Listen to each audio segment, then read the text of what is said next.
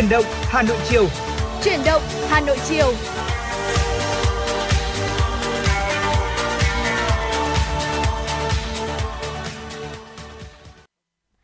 Thu Thảo xin được gửi lời chào tới quý vị thính giả đang đến với chương trình Chuyển động Hà Nội ở của chúng tôi, được phát sóng trên tần số ép em chín mươi sáu mê ga héc của Đài Phát thanh Truyền hình Hà Nội và được phát trực tiếp trên ba khung giờ.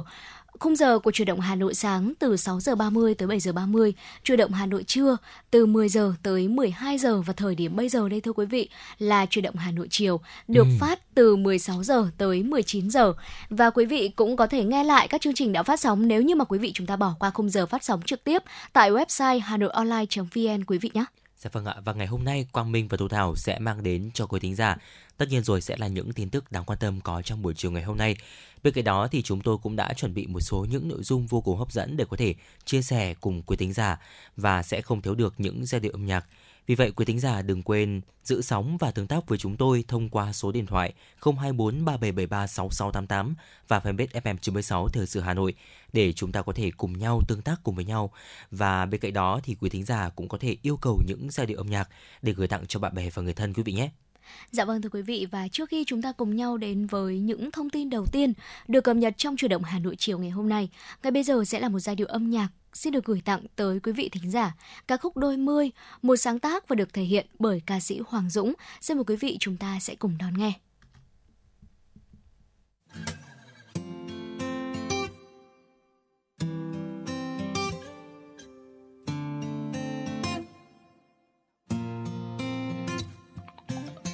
Em hãy cứ lang thang dưới những tán cây, hãy cứ gối lên đôi chân anh suốt ngày. Nếu muốn hát lên cho thêm huyền não, đâu cần phải ngó quanh, uhm, vì trái đất kia là của chúng mình. Anh sẽ nói yêu em từ ngày đến đêm, sẽ vẫn đón đưa em dù đường sẽ xa thêm. Vượt lên những thói quen không quan trọng để an ủi em mỗi khi bất bình, thời gian ấy của riêng chúng mình. Em đẹp tựa như khúc ca mà anh vẫn ngân nga bên ô cửa đầy nắng ấm. Hãy đàn tay giữa phố tan tầm và ghi nhớ những tháng ngày mà ta đáng yêu, những ngày ta đôi mươi, những ngày ta rất vui, những ngày em bên anh đưa tay ta hái sao trên bầu trời, lời hứa ghi trên bờ môi sau một mai thế giới kia ngừng trôi. Ôi những ngày mà ta đôi mươi, dành tất cả nhiệt thành để yêu một người.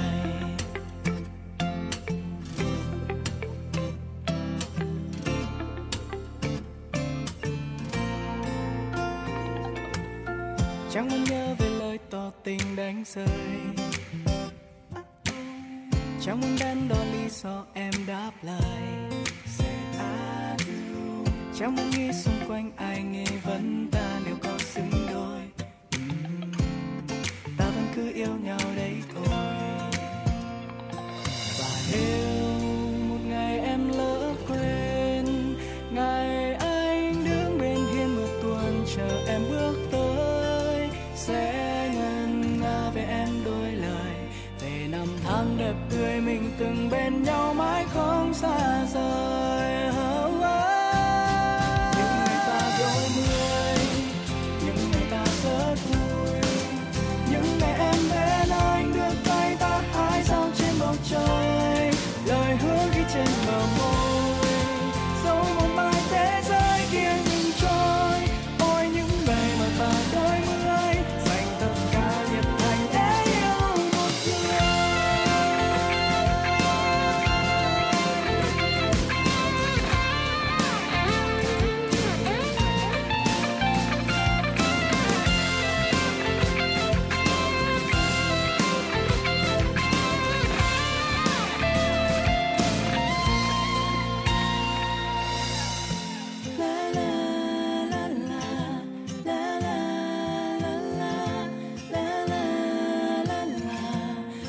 sống mãi tuổi đôi mươi. La la la la.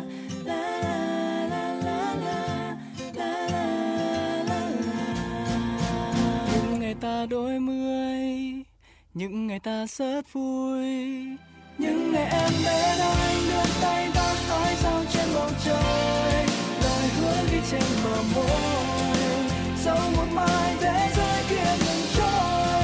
Ôi những ngày mà ta ơi ơi dành tất cả niềm thành để yêu một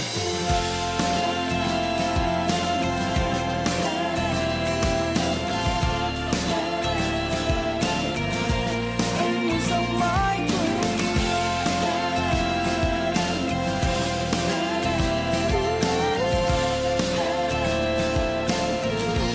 anh muốn sống mãi tuổi đôi mươi.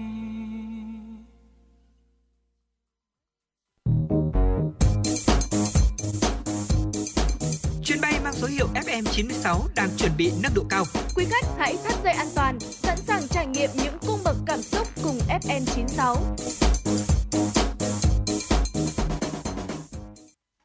Thưa quý vị thính giả, và vừa rồi là ca khúc Đôi Mươi với sự thể hiện của ca sĩ Hoàng Dũng, và lụng và cũng là giai điệu âm nhạc đầu tiên mà chúng tôi muốn chuyển tới quý vị trong Chuyển động Hà Nội chiều ngày hôm nay.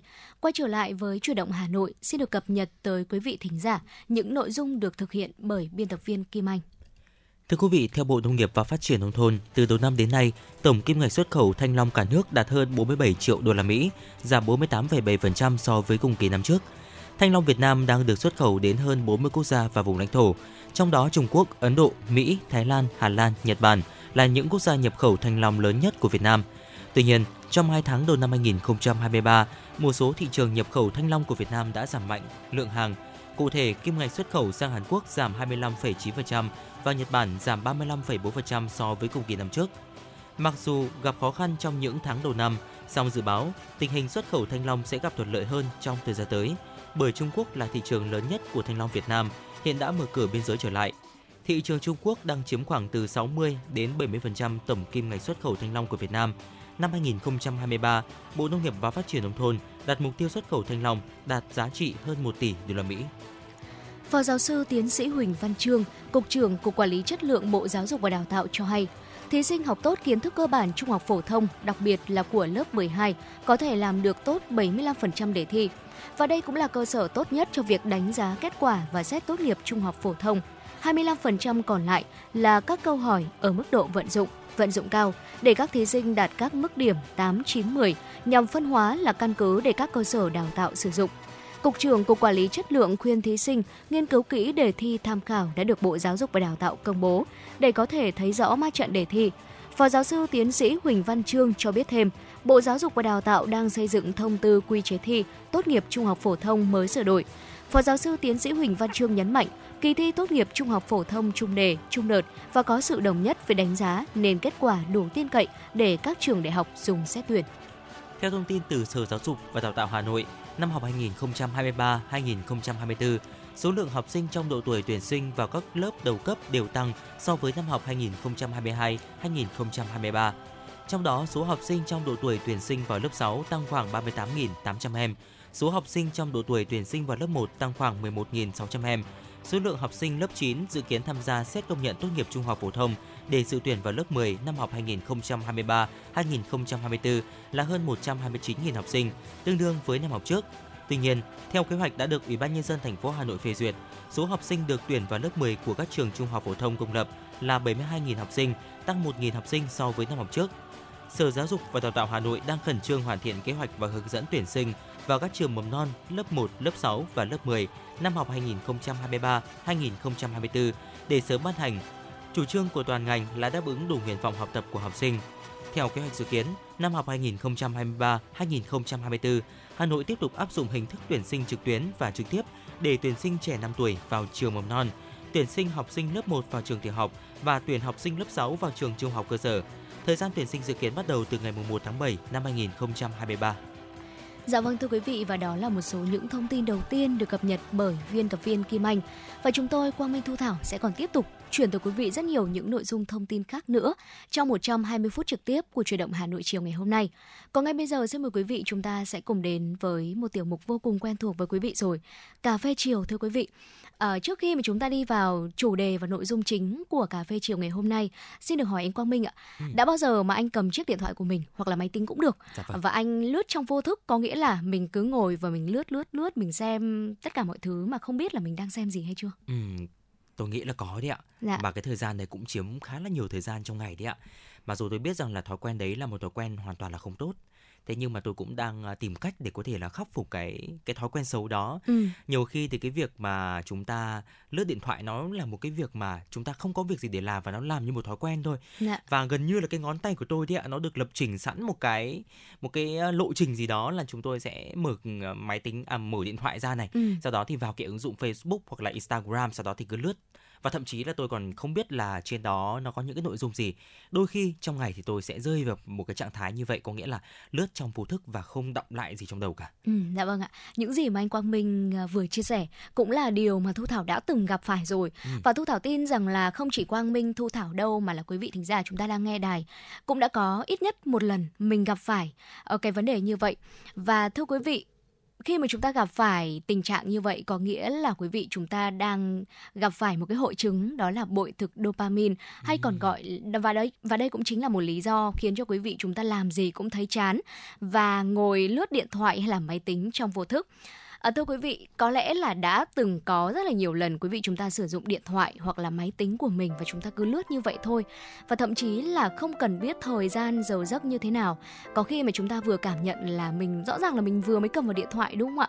Mà sau đấy đã hai tiếng trôi qua rồi và mình cũng đúng là như anh Quang Minh đã chia sẻ là chúng ta không đọng lại được gì à, sau khi mà chúng ta lướt các mạng xã hội như vậy. Dù không thực sự cần thiết, thế nhưng mà chúng ta vẫn mặc định là mình sẽ làm những hoạt động này bởi vì cảm giác hưng phấn tạm thời và gây nghiện mà chúng mang lại. Mọi chuyện sẽ ổn cho đến khi mà chúng ta bắt đầu cảm thấy chán, ngay cả khi mà chúng ta làm những việc đáng ra là khiến mình phải vui chứ, đúng không ạ? Lướt càng nhiều nội dung thì chúng ta càng thấy rằng là những nội dung mà chúng ta lướt phải nó trở nên mệt mỏi và vô vị. Và đây cũng chính là dấu hiệu đầu tiên cho thấy là chúng ta đang bị bội thực dopamine, bị chai lì cảm xúc với các hoạt động kích thích mạnh và gần như là không có một thứ gì đủ đô để khiến chúng ta hưng phấn trở lại nữa. Và ngày hôm nay trong tiểu mục Cà phê chiều, Quang Minh và Thu Thảo sẽ chia sẻ với quý vị chúng ta về hội chứng dopamine và làm như thế nào để chúng ta né tránh hội chứng này, quý vị nhé. Dạ vâng ạ. Đầu tiên thì chúng ta cần phải hiểu xem là uh, dopamine là gì. Hiểu một cách đơn giản, dopamine là một chất dẫn truyền thần kinh được não tiết ra khi mà con người ta sung sướng và hạnh phúc. Dopamine thì sẽ ra hiệu cho não của chúng ta ghi nhớ những ký ức tốt đẹp trong ừ. đầu và sẽ khuyến khích chúng ta lặp lại chúng. Ví dụ như là chúng ta nghiền ăn gà và lần nào đi ngang qua tiệm gà thì chúng ta cũng muốn dừng lại để có thể tiếp tục được ăn ngon miệng. Đó là một cái uh, khiến chúng ta có thể lặp lại của dopamine. Uh, dopamine thì tiết ra nhiều hơn ở các kích thích không lành mạnh. Dopamine thì vốn là một trong những cái bản năng sinh tồn giúp chúng ta nhận diện đâu là những hành vi tích cực cần phải được duy trì và phát huy, như là ăn ngon này, ở sạch này hay là giữ tâm trạng vui vẻ. Đáng tiếc thay là ở đời sống hiện tại thì chúng ta tiếp xúc với rất là nhiều những cái kích thích khác nhau, thượng vàng hạ cám khác nhau, như là caffeine, như là thuốc lá hay là đồ ngọt. Và theo nghiên cứu của PubMed Central thì uh, cho thấy rằng là những cái kích thích có phần tiêu cực này sẽ khiến não sản sinh ra nhiều dopamine hơn. Từ đó thì chúng ta sẽ chúng những cái việc Quang Minh vừa chia sẻ đi ạ thì sẽ ừ. có vẻ là trông mời gọi và hấp dẫn hơn những cái kích thích lành mạnh khác, thưa quý vị. Dạ vâng ạ. À, thưa quý vị, kích thích hardcore như là caffeine, thuốc lá, đồ ngọt sẽ sản sinh ra nhiều dopamine hơn và khiến chúng ta lại thấy cái gì càng hại sẽ càng trở nên hấp dẫn. Một khi mà đã mất kiểm soát rồi thì chúng ta sẽ vô thức lặp đi lặp đi lặp lại những cái hoạt động như vậy và biến chúng thành một hành vi bốc đồng cưỡng chế. Và nếu như quý vị chúng ta từng một lần thấy mình dành hàng giờ chỉ để làm những việc vô nghĩa thôi thì sẽ có những loại hoạt động sản sinh ra dopamine. Ở ngay sau đây chúng tôi chia sẻ tới quý vị sẽ lý giải về hành vi của chính mình.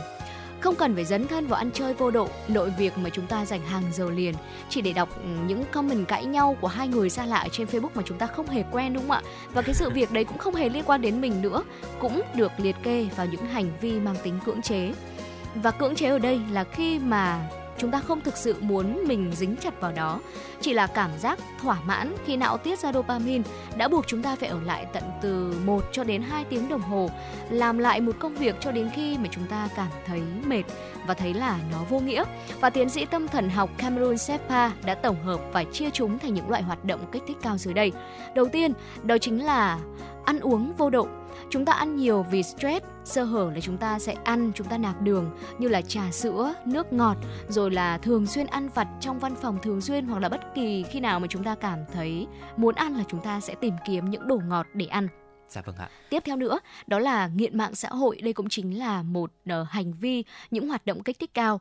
Đó là liên tục check thông báo này, lướt TikTok này, không kiểm soát và bồn chồn nếu như mà chúng ta offline quá lâu. Và đây cũng chính, Thu Thảo thấy là đây cũng chính là một thói quen của rất là nhiều người.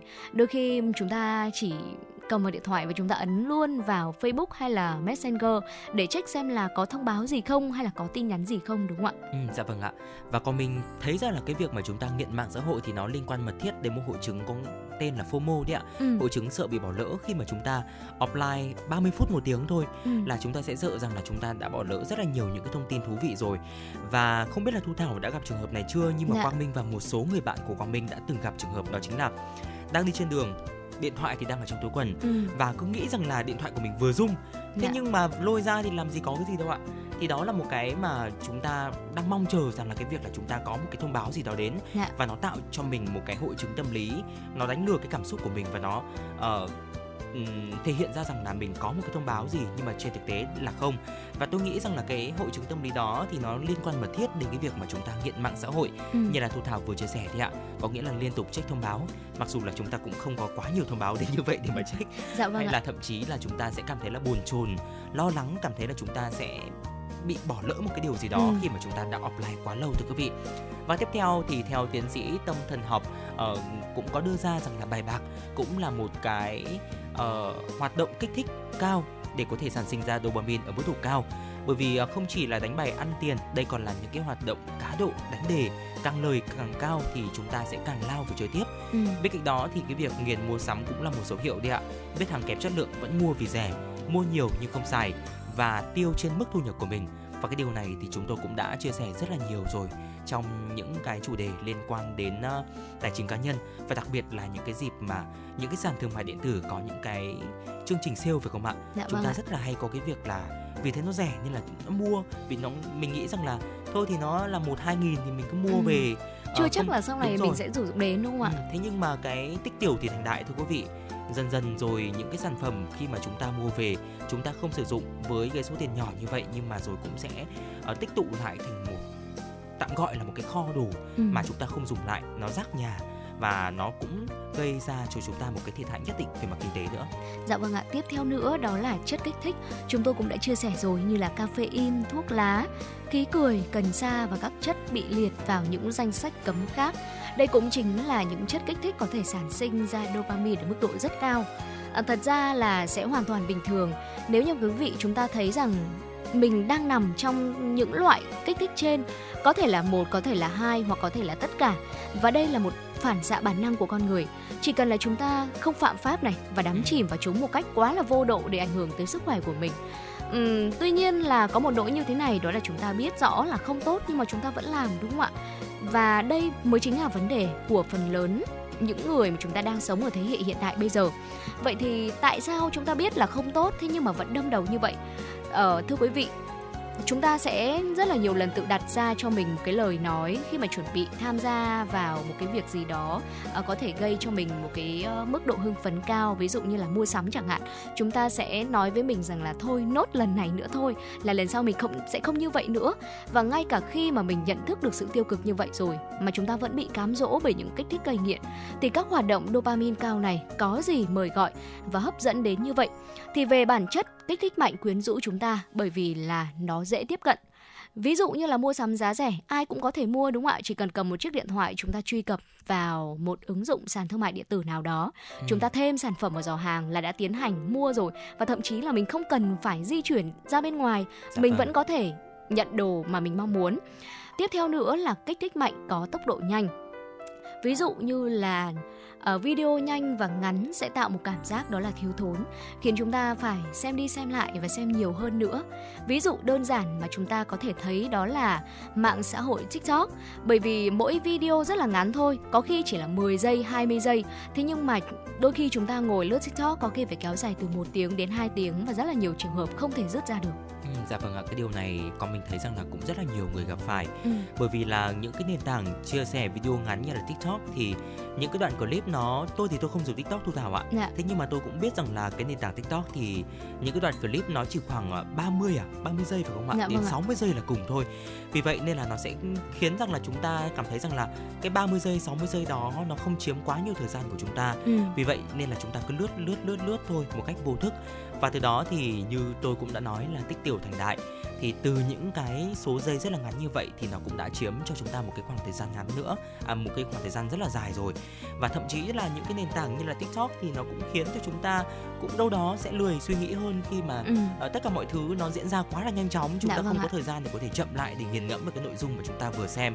Um, đó là cái lý do mà uh, Quang Minh và Tú Thảo cũng đã chia sẻ ở đầu tiểu mục Cà Phê Chiều ngày hôm nay, là khi mà chúng ta lướt thậm chí là hai tiếng, thế nhưng mà trong đầu của chúng ta nó không có quá nhiều thứ động lại thưa quý vị. Và đó cũng cho nên lý do thưa quý vị, các nền công nghiệp sáng tạo nội dung hay là quảng cáo dành cho người trẻ cũng ứng dụng các đặc điểm này để có thể cắt gọt thành phẩm cho phù hợp với nhu cầu được kích thích của người tiêu dùng.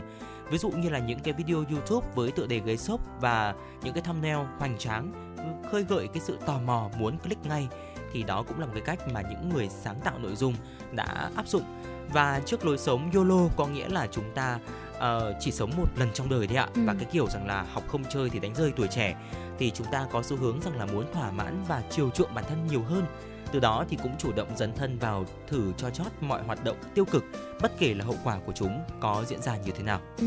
Vậy thì điều tệ nhất mà chúng ta có thể rơi vào hoặc gặp phải khi mà bị bội thực dopamine đó là gì? Đầu tiên sẽ là mất khả năng vui và chúng ta cảm thấy là đời vô vị. ừ. Thỏa mãn được kích thích này, não sẽ đòi hỏi một kích thích mới uh, có mức độ dopamine cao hơn, và dần dà thì cái sự hưng phấn liên tục của chúng ta sẽ đạt đỉnh điểm và nó sẽ bắt đầu tụt dần xuống đáy, giống như là một chiếc tàu lượn siêu tốc vậy thưa quý vị. Và khi mà chúng ta theo ngôn ngữ của giới trẻ hiện nay gọi là tụt mood đấy ạ, thì sẽ khó tả sau khi lướt xong các mạng xã hội từ hai đến ba tiếng, hay là ăn buffet quá đà, căng no bụng. Tâm trạng lúc đó sẽ trở nên trống rỗng, hối hận vì mình đã không thể kiểm soát nổi nhu cầu của chính bản thân mình. Và cảm giác trống rỗng vô vị là một hậu quả sau một thời gian dài não của chúng ta đã bị kích thích hardcore. Không chỉ nhìn đời buồn chán đâu, mà một khi đã quá quen với cường độ hưng phấn cao như vậy, mạnh như vậy rồi, thì các liều dopamine hạng nặng, chúng ta còn mất luôn cả khả năng cảm thụ những kích thích yếu, ví dụ như là nghe nhạc nhẹ này, podcast, đọc sách hay là vẽ tranh. Tất cả những cái gì mà chúng ta cảm thấy nhẹ nhàng như vậy nó sẽ không còn khiến cho mình cảm thấy thú vị và hay ho nữa. À, quý vị thính giả thân mến, à, quý vị chúng ta sẽ rút smartphone ra lướt hay là lật sách ra đọc chậm rãi từng trang, dù là đọc cùng một nội dung y hệt hay là kích thích từ smartphone trong vài cú click thôi, cho chúng ta cảm giác là kích thích và thỏa mãn nhanh hơn so với những quyển sách giấy trắng mực đen mà chúng ta phải mất rất nhiều thời gian để đọc, đúng không ạ? Và những kích thích yếu chính thức bị thất sủng, vì rõ ràng là chúng không đủ để chúng ta cảm thấy là uh, thú vị nữa, không cảm thấy là nó có rất là nhiều điều thôi thúc mình cần phải trải nghiệm nữa.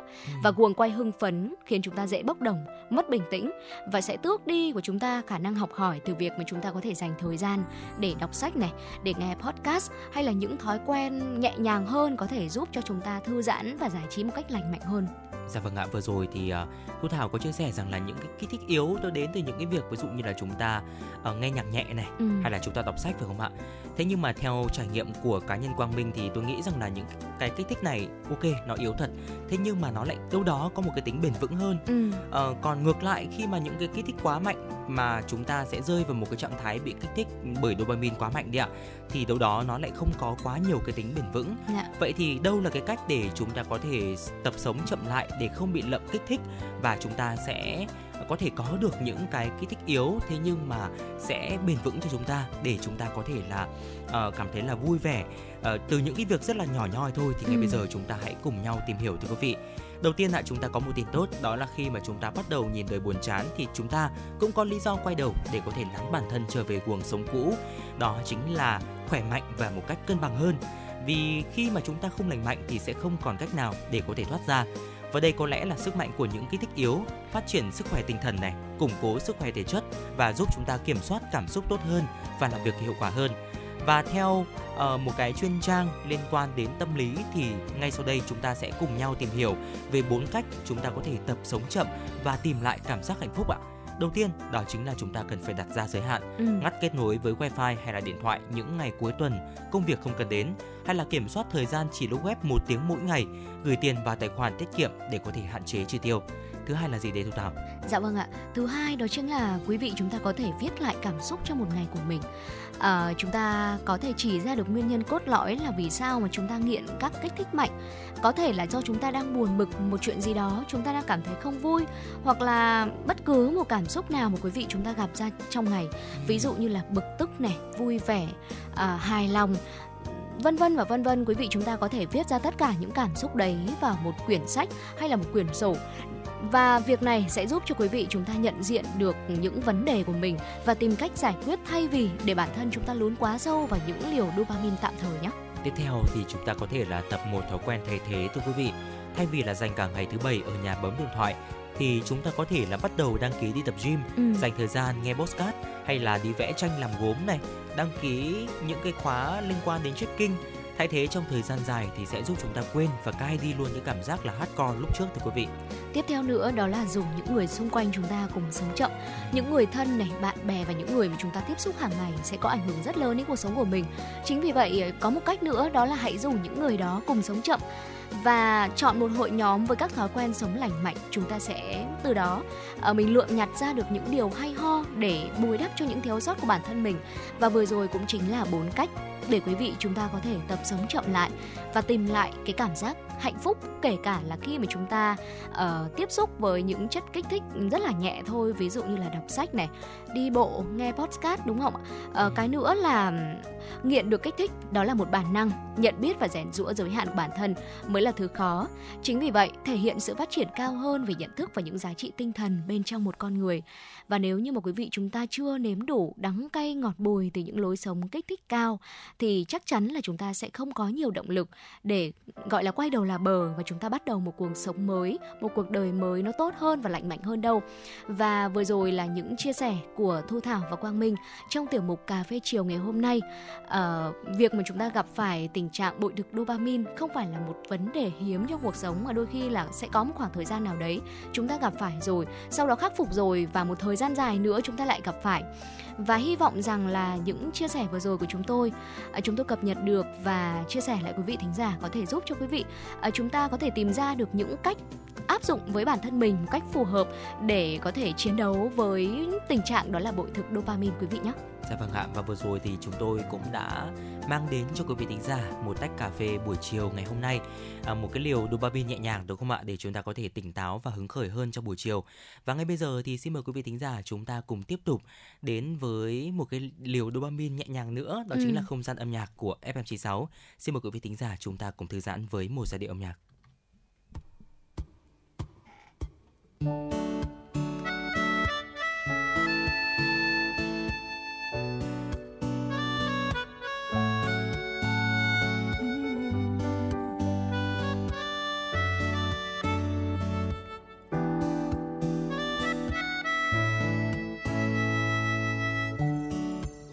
giấc mơ nào em tìm khẽ lướt qua làn môi lấp lánh như ngàn tia nắng sưởi ấm gối lòng em, vẫn biết yêu và mong chờ, vẫn biết yêu người xa vời, muốn khúc ca còn êm ái cùng giấc mơ nồng say.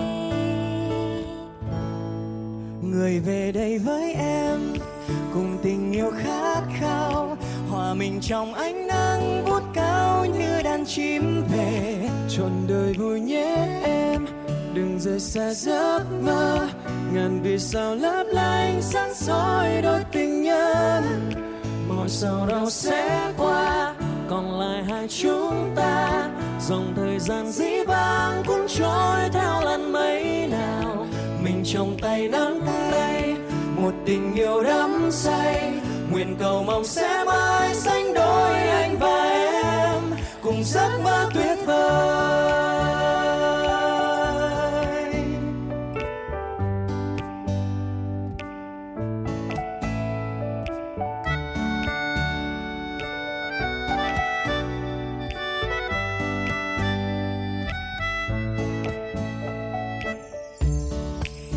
giấc mơ nào êm đềm, khẽ lướt qua làn môi mềm,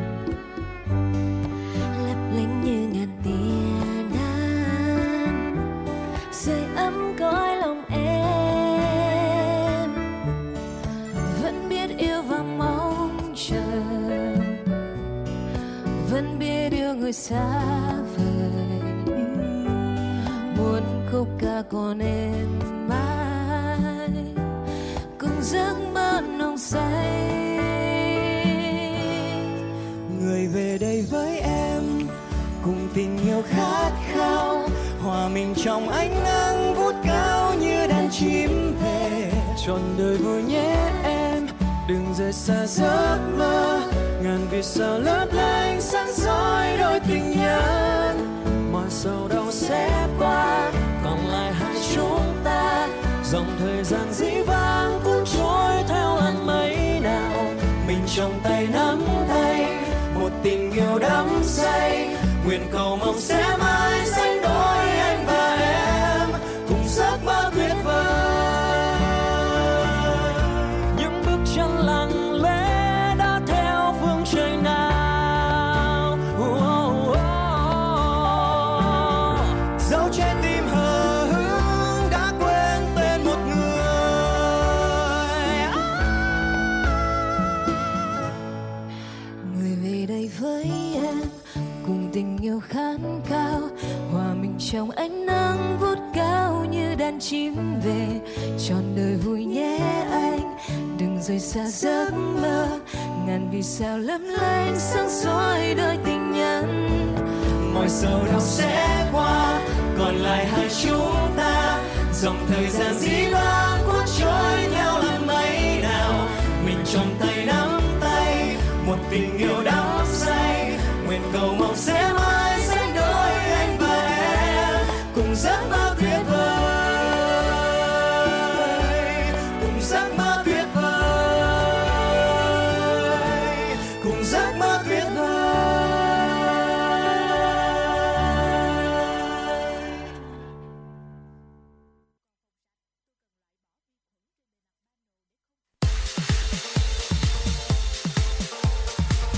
Chuyến bay mang số hiệu ép em chín sáu chuẩn bị nâng độ cao.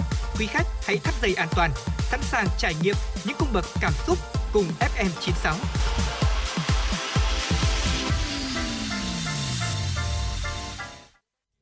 Dạ vâng thưa quý vị, vừa rồi là ca khúc Giấc mơ tình yêu, một sáng tác của nhạc sĩ Tường Văn với sự thể hiện của nhiều ca sĩ.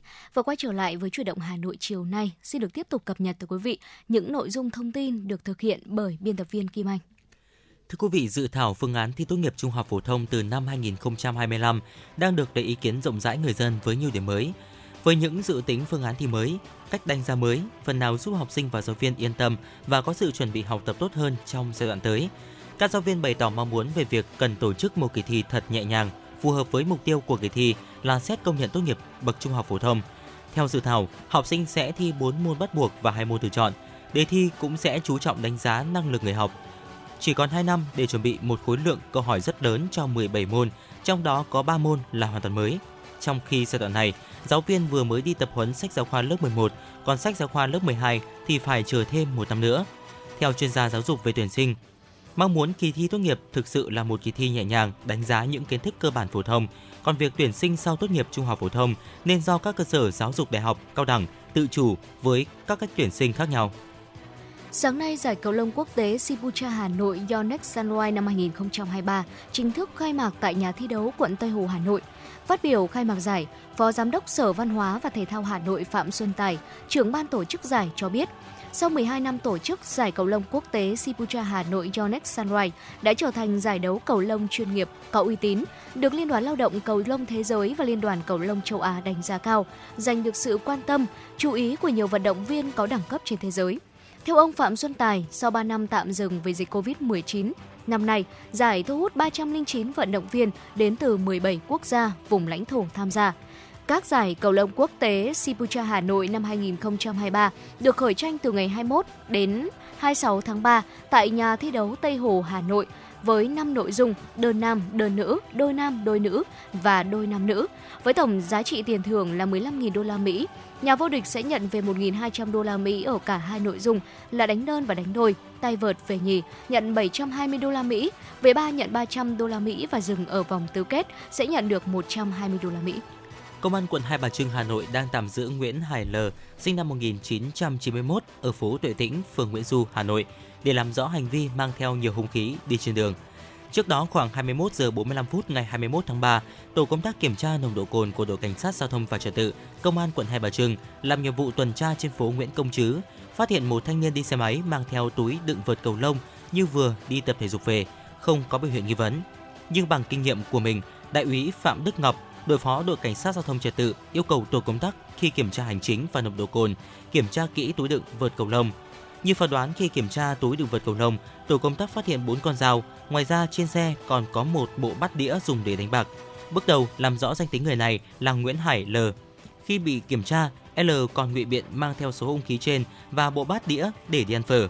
Đại úy Phạm Đức Ngọc thông tin thêm, qua kiểm tra nồng độ cồn, L không vi phạm. Vụ việc đang được điều tra và làm rõ. Thưa quý vị, vừa rồi là những thông tin được cập nhật bởi biên tập viên Kim Anh, và sẽ còn rất nhiều những thông tin khác nữa được chuyển tới quý vị trong khung giờ của Chuyển động Hà Nội chiều. Ngay bây giờ sẽ là tiểu mục Sống khỏe cùng với ép em chín sáu. Thưa quý vị, uh, theo một số liệu thống kê mới nhất, thì Việt Nam hiện nằm trong vùng có tỷ lệ mắc bệnh sỏi tiết niệu cao, hay còn gọi là vùng sỏi thế giới. Và tỷ lệ mắc sỏi tiết niệu ở Việt Nam từ hai đến mười hai phần trăm. Và trong đó, riêng sỏi thận đã chiếm tới bốn mươi phần trăm. Và với số liệu này, thì Việt Nam đã thuộc nhóm nước có tỷ lệ mắc bệnh sỏi cao nhất trên thế giới. Để điều trị dứt điểm bệnh sỏi thận, thì chế độ ăn uống, chế độ dinh dưỡng sẽ đóng một vai trò rất là quan trọng. Và ngay sau đây chúng tôi, Quang Minh Thu Thảo sẽ chia sẻ những lời khuyên từ thạc sĩ bác sĩ Nguyễn Thanh Tùng, chuyên ngành ngoại tiết niệu khoa ngoại Bệnh viện Bưu Điện, thưa quý vị. Dạ vâng, thưa quý vị, theo thạc sĩ bác sĩ Nguyễn Thanh Tùng cho biết, có rất nhiều nguyên nhân gây ra sỏi thận như là chế độ ăn uống không hợp lý, uống thiếu nước, lười vận động, sử dụng thực phẩm chứa nhiều chất bảo quản, áp lực tâm lý. Đã nói rằng là sỏi thận nếu không được điều trị sớm, phát hiện kịp thời sẽ gây ra hàng loạt những vấn đề về sức khỏe như là khiến người bệnh bị đau buốt vùng mạn sườn, thường xuyên tiểu buốt, tiểu rón, tiểu ra máu, tiểu không hết, sốt và ớn lạnh, buồn nôn. Sỏi thận lớn có thể gây tắc nghẽn đường tiểu, tắc bàng quang, làm tổn thương thận và nhiễm trùng thận cũng như là suy thận. Và với sự phát triển của ngành y học, bệnh sỏi thận không còn là một căn bệnh nguy hiểm nữa. Tuy nhiên thì nếu chúng ta không có đầy đủ kiến thức và phát hiện ra bệnh sỏi thận sớm, dù y học có phát triển cũng khó có thể giúp chúng ta có thể lấy lại được sức khỏe tuyệt vời vốn có của chúng ta. Ừ. Mỗi năm tư vấn và điều trị cho hàng nghìn ca sỏi thận, và cũng chứng kiến nhiều trường hợp biến chứng nặng chỉ vì là không điều trị kịp thời. Có người bị suy thận và chạy thận suốt đời, hay là có những trường hợp thậm chí là phải cắt bỏ cả một bên thận. Bác sĩ Tùng đã có những tư vấn về chế độ ăn uống để phòng ngừa sỏi thận và các bệnh lý về thận một cách tốt nhất. Đầu tiên đó chính là uống đủ nước. Chúng ta đều biết rằng là nước là một thứ rất là quan trọng trong cuộc sống của mình, và cơ thể của chúng ta chiếm bảy mươi phần trăm là nước, đúng không ạ? Chính vì vậy, việc mà mình uống đủ nước là một điều rất quan trọng để giúp giảm thiểu sự hình thành sỏi thận. Người bị sỏi thận nên uống ít nhất là từ hai đến ba lít nước mỗi ngày, tùy thuộc vào cân nặng và mức độ hoạt động của mỗi người. Tiếp theo nữa là giảm cường độ uống rượu bia cũng như là uống nước ngọt. Việc mà chúng ta uống quá nhiều đồ uống có cồn như là rượu bia rồi là nước ngọt có thể tăng nguy cơ hình thành sỏi thận. Những người bị sỏi thận sẽ nên giảm cường độ uống các loại đồ uống này và thay thế bằng nước lọc hoặc là trà, quý vị nhé. Dạ vâng ạ, bên cạnh đó thưa quý vị, chúng ta cũng cần phải uh, giảm tiêu thụ những cái loại thực phẩm dầu oxalat ừ. uh, và những cái thực phẩm dầu oxalat như là rau cải này, củ cải đường, cà chua, măng tây, hạt sô cô la, đậu phộng, trà và cà phê có thể tăng nguy cơ hình thành sỏi thận. Người bị sỏi thận nên giảm tiêu thụ những cái loại thực phẩm này hoặc là ăn chung với những cái loại thực phẩm giàu canxi để có thể giúp hạn chế sự hấp thụ uh, oxalat. Bên cạnh đó, chúng ta cũng cần phải ăn nhiều rau củ và trái cây thưa quý vị. Ăn nhiều rau củ và trái cây thì có lợi cho sức khỏe thận và giúp giảm nguy cơ hình thành sỏi thận. Tuy nhiên, cần tránh ăn quá nhiều thực phẩm giàu kali, ví dụ như là chuối và cam để hạn chế mức độ kali trong máu. Tăng tiêu thụ canxi cũng là một lời, một lời khuyên nữa của bác sĩ Tùng có chia sẻ. Việc mà chúng ta tiêu thụ canxi đầy đủ có thể giúp giảm nguy cơ hình thành sỏi thận. Tuy nhiên là quý vị thính giả, chúng ta lưu ý là cần tránh tiêu thụ quá nhiều canxi từ những thực phẩm giàu oxalat. Nên ăn các nguồn canxi từ sữa, sữa chua, phô mát và các loại rau xanh như là bông cải xanh hay là rau muống. Tiếp theo nữa đó là giảm tiêu thụ muối. Muối chính là nguyên nhân hàng đầu gây ra sỏi thận, gây tích tụ các gốc oxalat và chính là tiền đề tạo ra sỏi thận và dễ dẫn đến tình trạng đó là suy thận. Do vậy, việc mà chúng ta giảm tiêu thụ muối, nhất là với những người đang bị hoặc là đang điều trị sỏi thận là một điều rất quan trọng để giảm hình thành sỏi thận cũng như là tái phát sỏi thận quý vị nhé. Và giảm tiêu thụ muối, tăng tiêu thụ canxi, ăn nhiều rau củ và trái cây, giảm tiêu thụ các loại thực phẩm giàu oxalat, giảm cường độ uống rượu bia, uống nước ngọt và uống đủ nước. Đây chính là những lời khuyên của bác sĩ Tùng mà chúng tôi đã cập nhật được và chia sẻ lại với quý vị trong tiểu mục Sống Khỏe cùng với ép em chín sáu vào Chuyển động Hà Nội chiều ngày hôm nay. Và hy vọng là những thông tin vừa rồi đã cung cấp cho quý vị chúng ta một góc nhìn mới về những kiến thức về sức khỏe, bảo vệ sức khỏe của chính bản thân cũng như là những người thân trong gia đình của mình quý vị nhé. Và ngay sau đây chúng ta sẽ cùng quay trở lại với không gian âm nhạc của Chuyển động Hà Nội trước khi đến với những thông tin và những phần nội dung tiếp theo.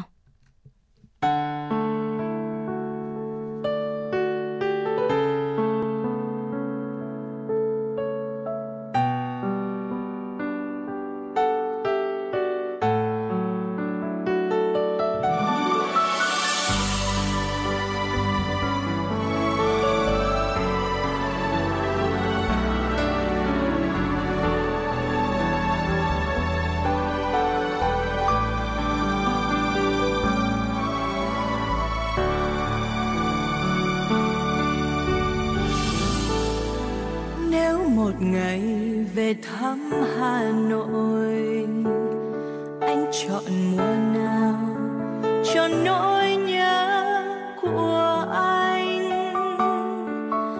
Ngày đầu thu nắng gió mong manh, hay những ngày trồi xuân xanh biếc, hay mùa đông mây buồn giá diết, hay những ngày hè tha thiết phượng hồng rơi.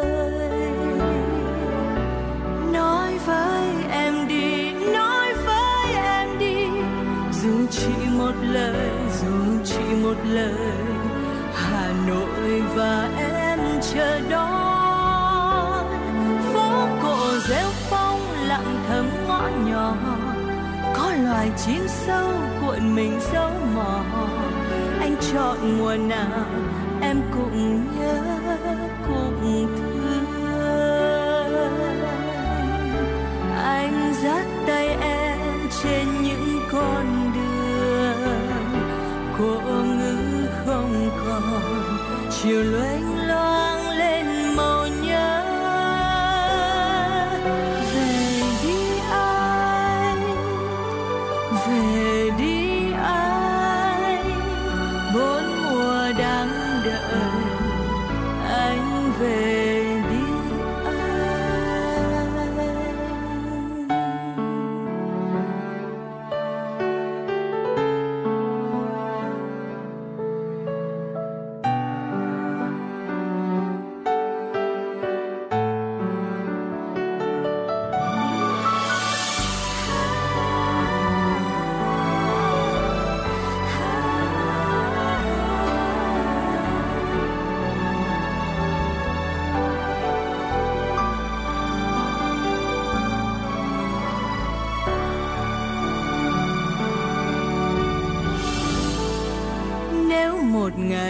Về thăm Hà Nội, anh chọn mùa nào cho nỗi nhớ của anh? Ngày đầu thu nắng gió mong manh, hay những ngày trồi xuân xanh biếc, hay mùa đông mây buồn giá diết, hay những ngày hè tha thiết phượng hồng rơi. Nói với em đi, nói với em đi, dù chỉ một lời, dù chỉ một lời, Hà Nội và em chờ đón. Phố cổ rêu phong lặng thầm ngõ nhỏ, có loài chim sâu cuộn mình dấu mò. Anh chọn mùa nào em cũng nhớ, cũng thương.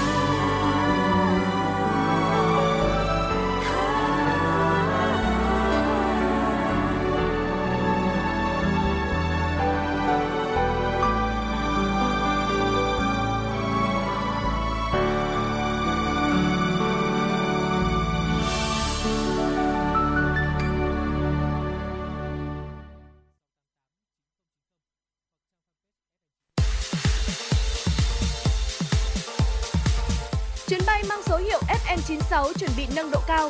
Quý khách hãy thắt dây an toàn, sẵn sàng trải nghiệm những cung bậc cảm xúc cùng ép em chín sáu.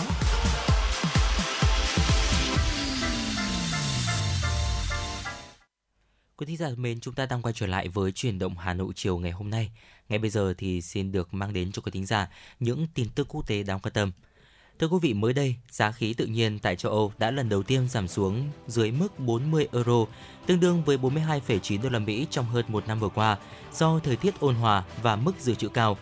Trong các thỏa thuận đạt được vào sáng cùng ngày tại London, Anh, giá khí đốt tê tê ép của Hà Lan là ba mươi chín phẩy sáu mươi lăm euro trên một mê-ga-oát giờ, tương đương với bốn mươi hai phẩy năm mươi ba đô la Mỹ, mức giá vốn lần cuối được ghi nhận vào tháng bảy năm hai nghìn không trăm hai mươi mốt.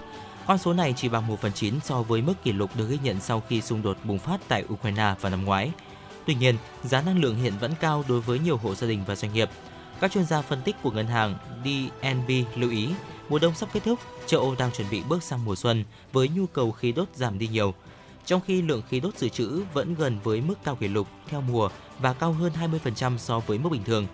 Kể từ khi căng thẳng giữa Nga và Ukraine leo thang, các quốc gia phương Tây đã buộc phải tìm nguồn cung khí đốt thay thế, với Na Uy trở thành nhà cung cấp chính của châu Âu. Xung đột tại Ukraine đã đẩy giá năng lượng trong nước và lạm phát tăng cao, tác động tiêu cực đến kinh tế toàn cầu. Thưa quý vị, theo ước tính của Viện nghiên cứu và tư vấn kinh tế bê a ca Economics Thụy Sĩ, việc u bê ét mua lại Credit Suisse sẽ không gây thiệt hại nghiêm trọng cho nền kinh tế Thụy Sĩ. Tuy nhiên là khoảng mười hai nghìn việc làm có thể sẽ biến mất. Hai ngân hàng lớn thứ nhất và thứ hai của Thụy Sĩ hiện tạo ra tổng cộng là ba mươi bảy nghìn việc làm toàn thời gian tại nước này. Theo tính toán của các chuyên gia, trong trung hạn, việc tháo dỡ mạng lưới chi nhánh và thực hiện các biện pháp hợp lý hóa khác nhau khi u bê ét tiếp quản Credit Suisse có thể sẽ làm mất đi từ chín nghìn năm trăm đến mười hai nghìn việc làm. Mặc dù vậy, là Viện nghiên cứu bê a ca Economics cho rằng không nên lo lắng về tỷ lệ thất nghiệp gia tăng đột ngột. Quá trình hợp lý hóa của u bê ét sẽ mất vài năm. Bên cạnh đó, một bộ phận những người liên quan có thể sẽ dễ dàng được tuyển dụng trên thị trường lao động, vì tại Thụy Sĩ đang xảy ra tình trạng thiếu lao động có trình độ. Tổng thống Sri Lanka cho biết Quỹ tiền tệ quốc tế i em ép đã chấp thuận yêu cầu của nước này về khoản cứu trợ trị giá hai phẩy chín tỷ đô la Mỹ. Chương trình cứu trợ trên này sẽ cho phép Sri Lanka tiếp cận khoản viện trợ tổng thể lên tới bảy tỷ đô la Mỹ. i em ép xác nhận rằng cơ quan này đã ký phê chuẩn khoản vay, trong đó dọn đường cho việc giải ngân và khởi động một chương trình bốn năm được lên kế hoạch để củng cố nền kinh tế của Sri Lanka. Theo i em ép, quyết định này sẽ cho phép giải ngân ngay lập tức khoảng ba trăm ba mươi ba triệu đô la Mỹ, thúc đẩy hỗ trợ tài chính từ các đối tác khác có khả năng giúp Sri Lanka thoát khỏi cuộc khủng hoảng tài chính tồi tệ nhất trong nhiều thập kỷ.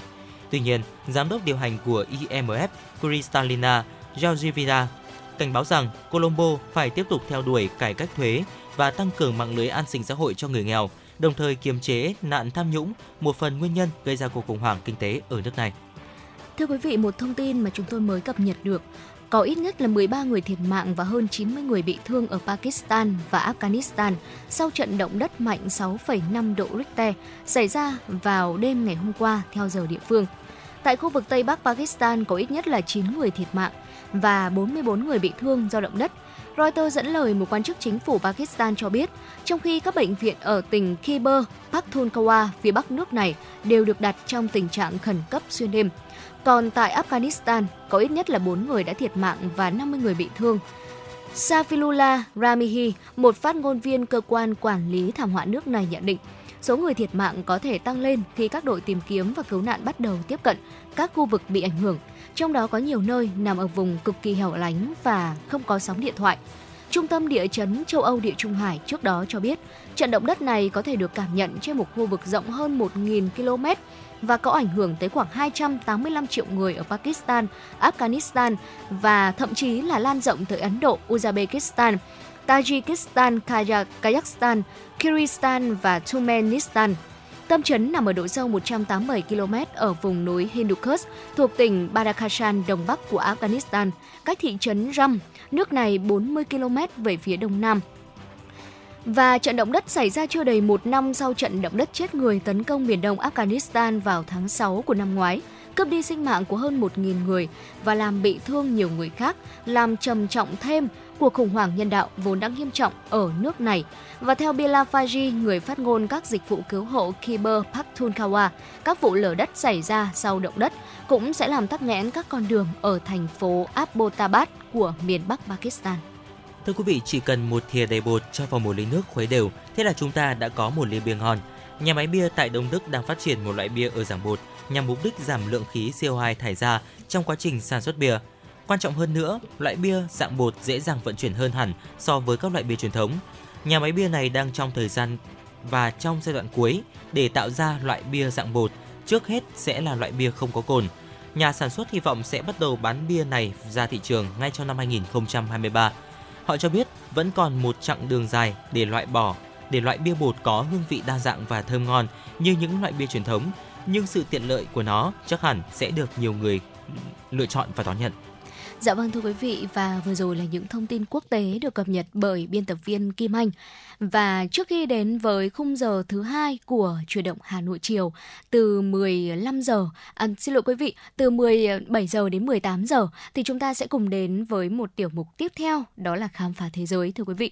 À, nếu như quý vị chúng ta có đến đất nước ở Trung Quốc mà chúng ta bỏ lỡ bình minh vào buổi sáng, bình minh lần đầu tiên trong ngày, thì quý vị chúng ta cũng sẽ còn cơ hội để có thể chiêm ngưỡng tận hai lần bình minh nữa tại một địa điểm ở Vân Nam, Trung Quốc. Và ngay sau đây hãy cùng với Thu Thảo và Quang Minh chúng ta cùng tìm hiểu về địa điểm này quý vị nhé.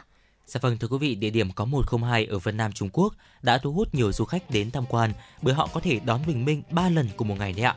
Và nếu như hoàng hôn đem lại cho chúng ta một cái sự lãng mạn chờ đợi, thì bình minh lại mang đến những cái năng lượng tích cực cho chúng ta. Thông thường thì bình minh chỉ diễn ra một lần trong ngày, vì vì vậy nên là ở đây là khoảnh khắc được rất nhiều du khách dậy sớm chờ đợi để có thể săn đón. Thậm chí là có người phải leo núi từ nửa đêm đợi đến kịp sáng để ngắm trọn thời khắc bình minh đẹp nhất trong ngày. Tuy nhiên thì cũng có một ngôi làng rất kỳ lạ ở Lệ Giang, Vân Nam, Trung Quốc như là Thu Thảo cũng vừa chia sẻ, nơi mà chúng ta có thể ngắm bình minh tới ba lần một ngày thưa quý vị. Ừ. Bởi vì khung cảnh thơ mộng và được tạo hóa ban tặng cho cảnh tượng thiên văn độc đáo, làng Lê Minh, uh, tên là Lê Minh thưa quý vị, có nghĩa là bình minh, đã thu hút sự tò mò của du khách đến thăm. Uh, nhiều nhà thiên văn học và khách du lịch đến đây thì chỉ vì muốn kiểm chứng hiện tượng thú vị này. Thưa quý vị, làng Lê Minh thuộc vùng Lệ Giang, Vân Nam vốn rất yên tĩnh và hấp dẫn du khách bởi sự cổ kính yên bình của sông núi, nước non hữu tình. Và chính vì nằm trên vùng núi cao nên là ngôi làng này được mệnh danh là nơi đón bình minh đẹp nhất. Và nếu như ở những nơi khác thì du khách chỉ có thể ngắm mặt trời mọc một lần trong ngày duy nhất, thì ở làng Lê Minh cứ vào ngày đông chí, có nghĩa là đỉnh điểm của mùa đông đấy thưa quý vị, quý vị chúng ta có thể ngắm mặt trời mọc ba lần trong vòng hai mươi bốn giờ, và mỗi lần như thế thì màu sắc của bầu trời sẽ thay đổi. Sở dĩ có hiện tượng thú vị này là vì ở phía bắc của làng Lê Minh, khi nhìn về phía đông nơi mặt trời mọc có thể nhìn thấy ba ngọn núi được sắp xếp theo thứ tự độ cao chênh lệch nhau. Khi mà mặt trời mọc có thể nhìn thấy ba ngọn núi được sắp xếp và ánh nắng nhẹ nhàng ló dạng lên đỉnh núi thứ nhất, toàn bộ đường chân trời sẽ là một màu cam đậm. Lúc này khoảnh khắc bình minh vẫn đang ở đỉnh núi thứ nhất. Một lúc sau khi mà đã kết thúc bình minh ở đỉnh núi thứ nhất rồi, khoảng nửa giờ, mặt trời sẽ bắt đầu ló dạng từ đỉnh núi thứ hai. Do là độ cao của các ngọn núi này chênh lệch nhau, lúc này thì bầu trời đã có chút màu vàng óng của tia nắng ban mai và sẽ không còn là màu cam đậm như lúc ban đầu nữa. Thế nên là sẽ có đôi chút chói mắt nếu như quý vị chúng ta tận hưởng khoảnh khắc này. Ở khoảnh khắc bình minh lúc này có thể gọi là đẹp nhất trong cả quá trình mặt trời mọc tại làng Lê Minh. Và ánh nắng vàng sẽ bắt đầu tỏa dạng từ phía sau những đỉnh núi, bóng mặt trời in đậm khắp cả vùng đồi. Và cứ như vậy, sau nửa giờ sau đó thì mặt trời sẽ lại khuất dần sau đỉnh núi thứ hai và tiếp tục mọc lên từ từ sau đỉnh núi thứ ba. Dạ vâng, thưa quý vị, hiện tượng mặt trời mọc ba lần một ngày chỉ xảy ra trong uh, tiết đông chí vào khoảng mười lăm ngày của tháng mười hai. Và nhiều du khách vì tò mò đã đến với làng Lê Minh chỉ để kiểm chứng hiện tượng này. Làng Lê Minh thì thuộc vùng núi cao của Lệ Giang và được bao quanh bởi những ngọn núi nhấp nhô với nhiệt độ trung bình hàng năm chỉ khoảng mười sáu độ C mà thôi. Khi mà du khách ghé thăm địa điểm này vào giữa mùa hè sẽ được chiêm ngưỡng những ngọn núi với cánh đồng xanh mướt và những bông hoa nở rộ. Vào thời tiết dịu mát thì ngôi làng trở nên yên tĩnh và cổ kính cùng với những ngọn núi dường như là hòa quyện cùng với nhau, cảnh tượng thực sự rất là kỳ vĩ đấy ạ. Và ngoài ra, khi mà chúng ta đến thăm làng Lê Minh, du khách sẽ được tận mắt chứng kiến một danh lam thắng cảnh vô cùng độc đáo mang tên là núi Lao Jun, nơi được mệnh danh là tổ tiên của những ngọn núi Vân Nam.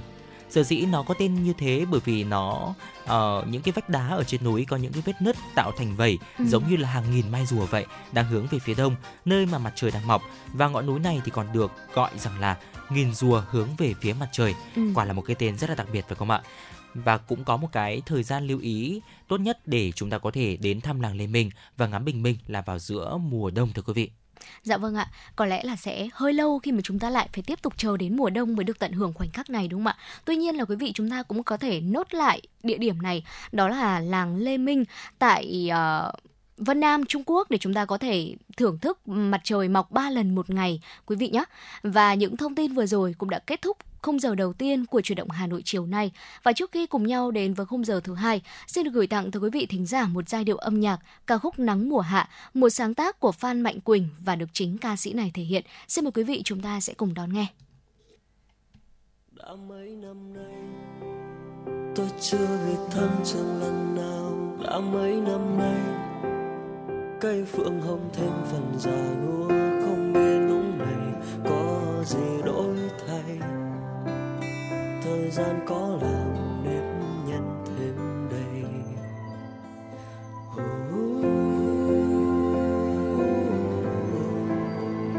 Mùa hạ đến với nắng trói trăng xuyên qua bầu trời để có chút bồi hồi, nhìn cảnh chia tay trong tim thấy nhớ.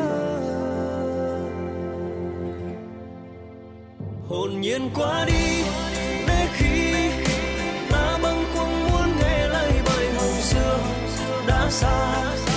Luôn trông nghiêm khắc nhưng chỉ mong chúng em lớn thêm.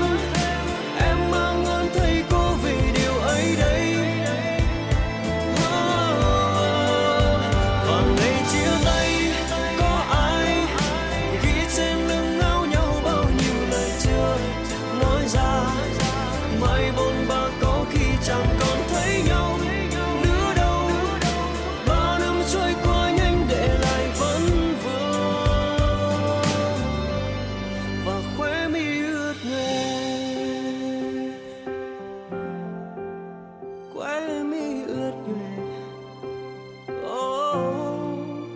Vẫn nhớ hôm nào bỡ ngỡ ngày mai vừa vào trường chưa thấy ai quen, anh mang lạ lẫm mình nhìn nhau không hay lúc nào lớn mình giống nhau là một mái nhà để ta sum vầy.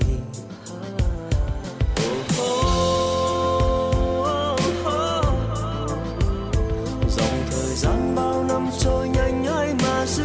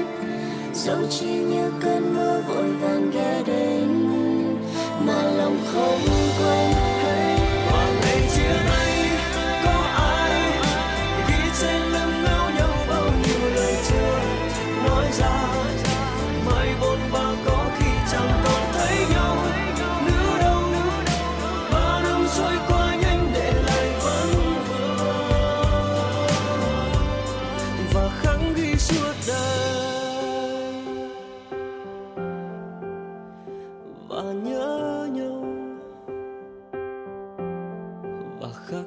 suốt đời.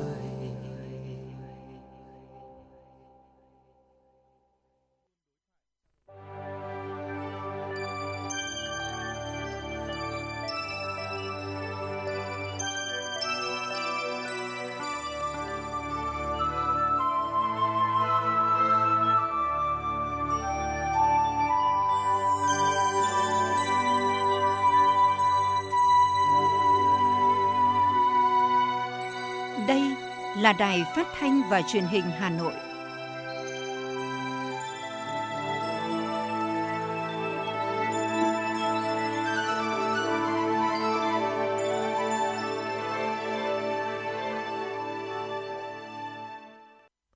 Quý vị và các bạn thân mến, bây giờ là mười bảy giờ ngày hai mươi hai tháng ba năm hai nghìn không trăm hai mươi ba. Chương trình Chuyển động Hà Nội chiều của chúng tôi đang được phát sóng trực tiếp trên tần số ép em chín mươi sáu mê ga héc của Đài Phát thanh Truyền hình Hà Nội cũng như website hanoionline chấm vn. Còn bây giờ thì xin mời quý thính giả chúng ta cùng tiếp tục cập nhật những tin tức đáng quan tâm. Thưa quý vị, Thủ tướng Chính phủ vừa ban hành quyết định số hai trăm sáu mươi bốn về kế hoạch triển khai thi hành Luật khám bệnh chữa bệnh số mười lăm. Ba nội dung chính trong kế hoạch bao gồm rà soát văn bản pháp luật, xây dựng văn bản quy định chi tiết thi hành Luật khám bệnh chữa bệnh và tuyên truyền phổ biến tập huấn triển khai Luật khám bệnh chữa bệnh.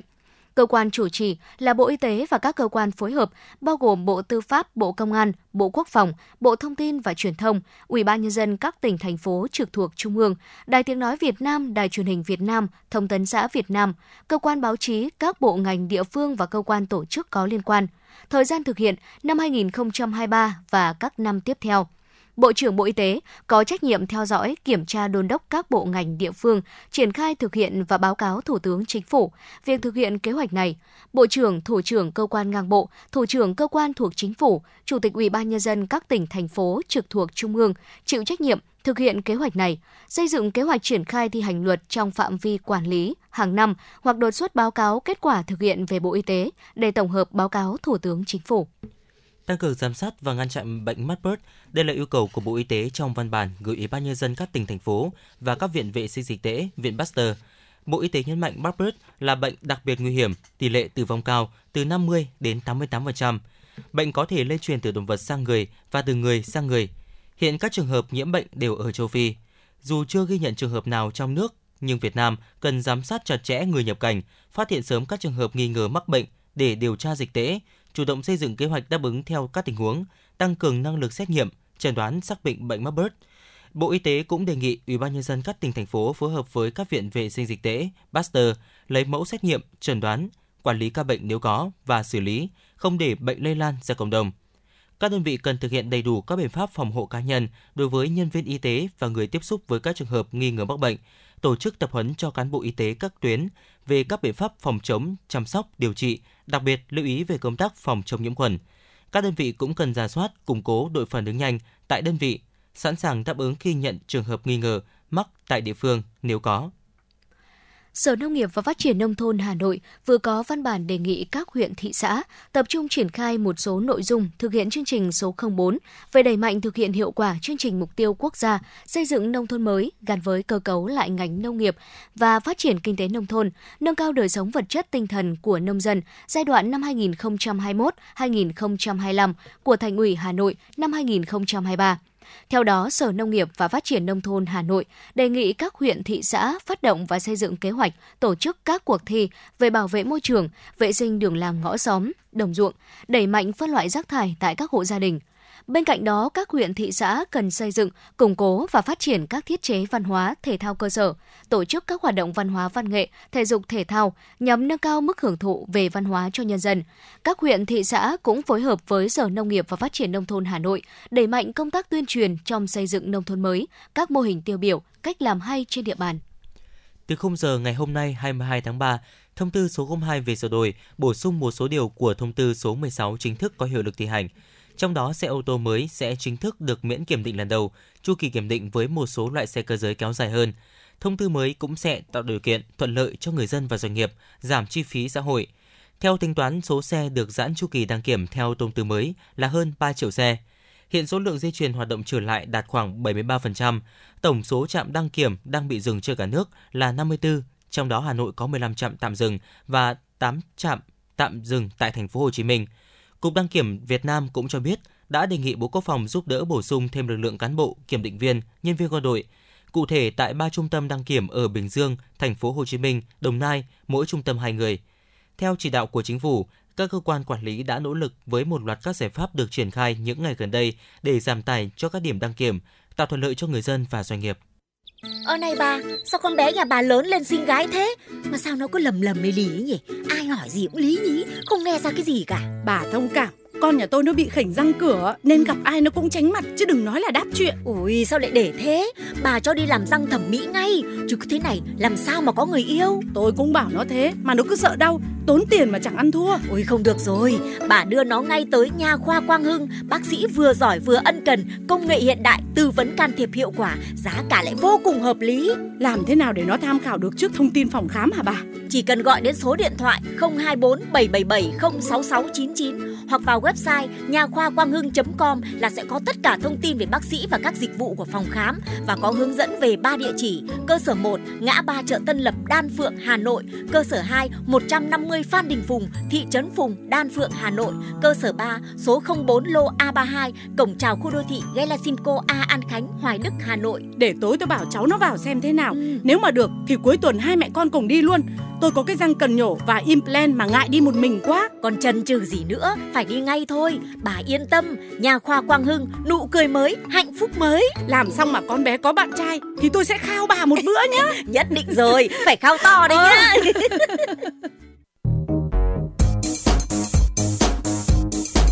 Chuyến bay mang số hiệu F M chín sáu đang chuẩn bị nâng độ cao. Quý khách hãy thắt dây an toàn, sẵn sàng trải nghiệm những cung bậc cảm xúc cùng F M chín sáu. Thưa quý vị, trước tình trạng các hộ tiểu thương kinh doanh thường xuyên lấn chiếm vỉa hè lòng đường tại khu vực Cầu Mới, Cầu Giáp Nhất thuộc địa bàn ba phường gồm phường Thịnh Quang, ngã tư Sở, quận Đống Đa và phường Thượng Đình, quận Thanh Xuân. Quận Thanh Xuân và quận Đống Đa cũng đã triển khai kế hoạch liên tịch nhằm tăng cường công tác phối hợp giữa ba phường về đảm bảo trật tự đô thị, an toàn giao thông, vệ sinh môi trường nhằm giải quyết căn bản tình trạng lấn chiếm vỉa hè làm nơi kinh doanh diễn ra trong thời gian qua. Thời gian vừa qua, tại khu vực Cầu Mới, đường Nguyễn Trãi và Cầu Giáp Nhất thuộc khu vực giáp ranh, hàng ngày tại các khu vực này thường xuyên xảy ra tình trạng người dân lấn chiếm lòng đường, vỉa hè để họp chợ, bán hàng rong, gây mất an toàn giao thông, mất vệ sinh môi trường và ảnh hưởng mỹ quan đô thị. Tình trạng này dù đã được lực lượng chức năng của các phường ra quân xử lý nhưng không giải quyết được căn bản triệt để. Tình trạng này khi phường này ra quân thì tiểu thương chạy sang phường khác gây bức xúc trong nhân dân. Chị Lê Thị Thanh Thủy, tổ trưởng tổ dân phố số chín, phường Ngã Tư Sở, quận Đống Đa chia sẻ. Thực tế là người dân ở đây rất bức xúc, một là ở dưới lòng đường thì ô tô cũng không có chỗ để đi, xe máy không có, mà người đi bộ lại càng không có chỗ, rất gây ách ách tắc, không những ảnh hưởng đến cái tiến độ giao thông ở đây mà còn gây ô nhiễm môi trường của người dân ở đây. Tôi rất mong rằng là sau đến cuộc gia quân này thì sẽ cải thiện được cái về cái trật tự đô thị để đường hè thông, đường thoáng khoáng cho dân. Từ thực trạng trên, Ban chỉ đạo một chín bảy của ba phường Thượng Đình, Thịnh Quang và Ngã Tư Sở cũng đã xây dựng kế hoạch liên tịch giữa ba phường để duy trì trật tự đô thị, trật tự an toàn giao thông và vệ sinh môi trường khu vực Cầu Mới, đường Nguyễn Trãi và Cầu Giáp Nhất nối từ đường Láng sang phố Giáp Nhất. Theo đó, lực lượng chức năng của ba phường sẽ phối hợp hiệp đồng có hiệu quả giữa các lực lượng trong công tác duy trì đảm bảo trật tự đô thị, kịp thời xử lý, giải tỏa triệt để việc lấn chiếm lòng đường, vỉa hè để bán hàng, dừng đỗ xe trên cầu và khu vực xung quanh cầu. Ông Hoàng Mạnh Dũng, Chủ tịch Ủy ban nhân dân phường Ngã Tư Sở, phường Đống Đa cho hay: Thực hiện ý kiến chỉ đạo của thành phố Hà Nội cũng như là của Ủy ban nhân dân Đống Đa trong công tác mà đảm bảo trật tự đô thị trên toàn địa bàn thành phố cũng như là quận. Thì trong những năm qua, Ủy ban nhân dân phường Ngã Tư Sở chúng tôi đã phối hợp rất tốt với cả các phường uh, lân cận, đặc biệt là phường Ngã Tư Sở, à, phường Thịnh Quang và phường Thượng Đình. Trên địa bàn phường thì ba phường có một cái địa bàn giáp ranh, đó là khu vực phố Cầu Mới và uh, khu vực phố Giáp Nhất.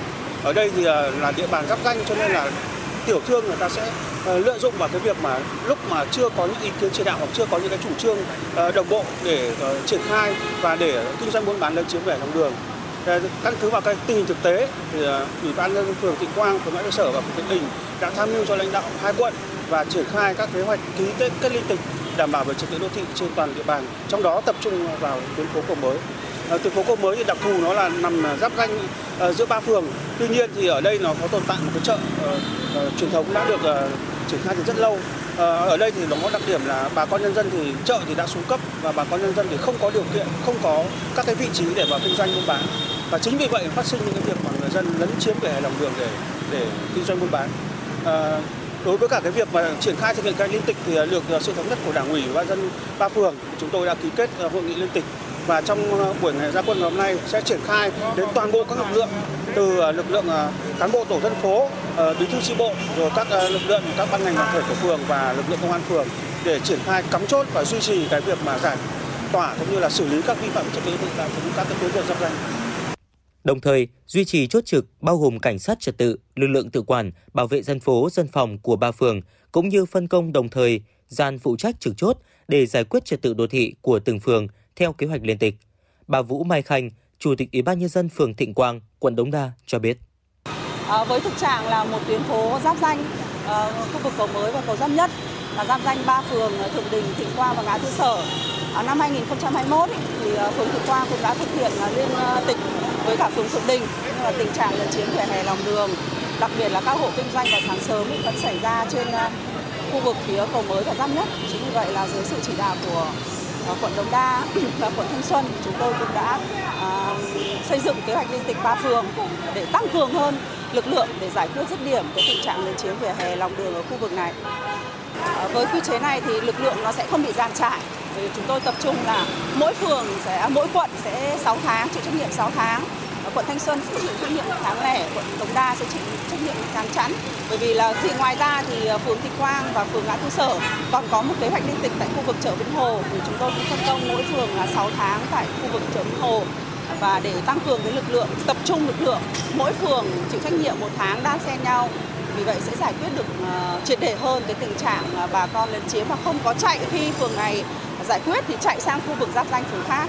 Thì với việc ra quân đồng loạt chịu trách nhiệm từng tháng của mỗi phường, tôi nghĩ là sẽ giải quyết cơ bản tình trạng lấn chiếm vỉa hè lòng đường ở khu vực giáp ranh ở ba phường, đặc biệt là những khu vực công cộng là sự chỉ đạo quyết liệt của ban chỉ đạo của chín bảy ba phường.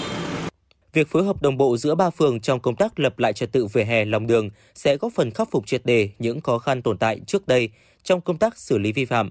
Đây sẽ là tiền đề để các phường duy trì trật tự đô thị, đảm bảo an toàn giao thông, vệ sinh môi trường tại điểm nóng cầu mới, cầu giáp nhất xảy ra thời gian vừa qua.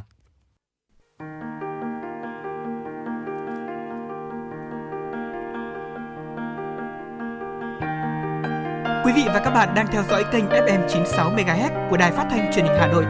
Hãy giữ sóng và tương tác với chúng tôi theo số điện thoại không hai bốn ba bảy bảy ba sáu sáu tám tám.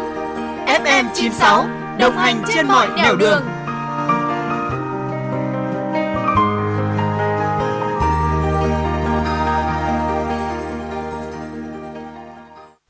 Xin được quay trở lại với phần điểm tin.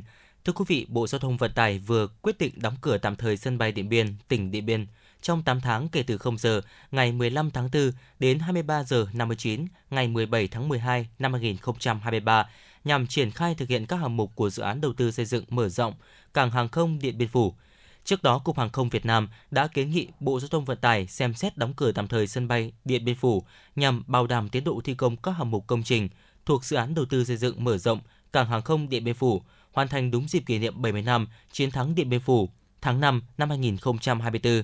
Dự án đầu tư xây dựng mở rộng cảng hàng không Điện Biên Phủ được Thủ tướng Chính phủ chấp thuận chủ trương đầu tư tại quyết định số bốn trăm bảy mươi với nội dung đầu tư xây dựng mở rộng quy mô đường cất hạ cánh dài hai nghìn bốn trăm mét, đáp ứng tiêu chuẩn kỹ thuật cho các loại máy bay hiện đại như A ba trăm hai mươi, A ba trăm hai mươi mốt, đồng thời cải tạo mở rộng công suất khai thác nhà ga hành khách hiện hữu từ ba trăm nghìn hành khách một năm lên năm trăm nghìn hành khách một năm, cải tạo xây dựng mới các công trình phụ trợ, khu hàng không dân dụng đảm bảo đồng bộ khai thác máy bay A ba trăm hai mươi và A ba trăm hai mươi mốt và tương đương. Dự án đã được khởi công từ tháng một năm hai nghìn không trăm hai mươi hai, có tổng mức đầu tư hơn một nghìn bốn trăm sáu mươi bảy tỷ đồng từ nguồn vốn của Tổng công ty Cảng hàng không Việt Nam.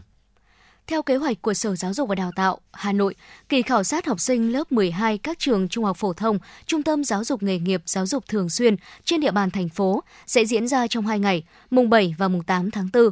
Đây là hoạt động được Sở Giáo dục và Đào tạo tổ chức hàng năm, giúp học sinh lớp mười hai tập dượt chuẩn bị tốt cho kỳ thi tốt nghiệp trung học phổ thông. Sở Giáo dục và Đào tạo Hà Nội yêu cầu nhà trường phổ biến đầy đủ các nội dung liên quan đến học sinh, tạo mọi điều kiện thuận lợi cho học sinh tham gia làm bài khảo sát theo lịch chung. Sở lưu ý, các nhà trường tuyệt đối không thu tiền của học sinh phục vụ công tác kiểm tra khảo sát. Theo quy định của Sở Giáo dục và Đào tạo, học sinh lớp mười hai các trường trung học phổ thông sẽ làm bốn bài kiểm tra. Trong đó, có ba bài bắt buộc là toán, ngữ văn, ngoại ngữ và một bài tự chọn khoa học tự nhiên, tổ hợp các môn vật lý, hóa học, sinh học hoặc khoa học xã hội, tổ hợp các môn lịch sử, địa lý và giáo dục công dân. Học sinh lớp mười hai học chương trình giáo dục thường xuyên làm ba bài kiểm tra, trong đó có hai bài bắt buộc là toán, ngữ văn và một bài tự chọn khoa học tự nhiên hoặc khoa học xã hội. Cục Viễn thông, Bộ Thông tin và Truyền thông một lần nữa phát thông báo rộng rãi về các kênh chính thức của bảy doanh nghiệp viễn thông di động phục vụ quá trình chuẩn hóa thông tin thuê bao. Cụ thể, danh sách kênh chính thức của bảy nhà mạng là Viettel, Vinaphone, Mobifone, Vietnam Mobile và ba nhà mạng không có hạ tầng là Intelecom, Local và Wintel. Cũng theo Cục Viễn thông, trong quá trình triển khai chuẩn hóa thông tin thuê bao sau đối soát với cơ sở dữ liệu quốc gia về dân cư của các doanh nghiệp, đã có hiện tượng một số đối tượng lợi dụng việc doanh nghiệp thông báo qua tin nhắn, gọi điện, đề nghị người sử dụng dịch vụ viễn thông di động chuẩn hóa thông tin để thực hiện các hành vi có dấu hiệu mạo danh lừa đảo, quảng cáo vi phạm pháp luật. Vì vậy, việc thông báo này nhằm hạn chế tối đa các hành vi nêu trên, bảo vệ quyền lợi của người tiêu dùng di động. Kỷ niệm tám mươi năm ra đời đề cương về văn hóa Việt Nam, tối qua Trung tâm Văn hóa thành phố Hà Nội đã tổ chức trung khảo liên hoan ca mối nhạc Văn hóa hội tụ, bản sắc và phát triển Hà Nội năm hai không hai ba. Liên quan có nội dung ca ngợi Việt Nam đất nước con người trong suốt chiều dài lịch sử, thể hiện niềm tự hào của các tầng lớp quần chúng nhân dân về nền văn hóa Việt Nam với giá trị tinh hoa, bản sắc riêng, làm nên hồn cốt dân tộc. Liên hoan được phát động từ cấp cơ sở, nhận được sự hưởng ứng của nhiều đơn vị quận, huyện, thị xã, trong đó có nhiều đơn vị làm tốt, qua đó chọn lựa được các tiết mục đặc sắc, tiêu biểu nhất để tham gia vòng trung khảo. Theo đó, trung khảo liên hoan ca mối nhạc có sự tham gia của hai mươi lăm trên ba mươi quận, huyện, thị xã, cùng với gần ba trăm diễn viên, nhạc công, hạt nhân văn nghệ quần chúng. Liên hoan được chia thành hai cụm cơ sở, tổ chức tại sân khấu ngoài trời Trung tâm Văn hóa Hà Nội, số bảy Phùng Hưng, Hà Đông, các tối hai mươi mốt và hai mươi hai tháng ba và không gian biểu diễn nghệ thuật Lạc Long Quân Tây Hồ, tối hai mươi sáu và hai mươi bảy tháng ba tới. Với chủ đề Văn hóa hội tụ, bản sắc và phát triển, năm đơn vị mở màn đêm trung khảo liên hoan là Hoàn Kiếm, Thanh Xuân, Gia Lâm, Phú Xuyên và Sơn Tây đã mang đến cho khán giả các tiết mục có chất lượng tốt, dàn dựng bài bản hấp dẫn, có tính sáng tạo thu hút người xem, góp phần giới thiệu quảng bá về văn hóa con người Việt Nam, tạo không khí vui tươi phấn khởi trong quần chúng nhân dân, chào đón các sự kiện chính trị trọng đại của thủ đô và đất nước. Ơ này bà, sao con bé nhà bà lớn lên xinh gái thế? Mà sao nó cứ lầm lầm mê lý nhỉ?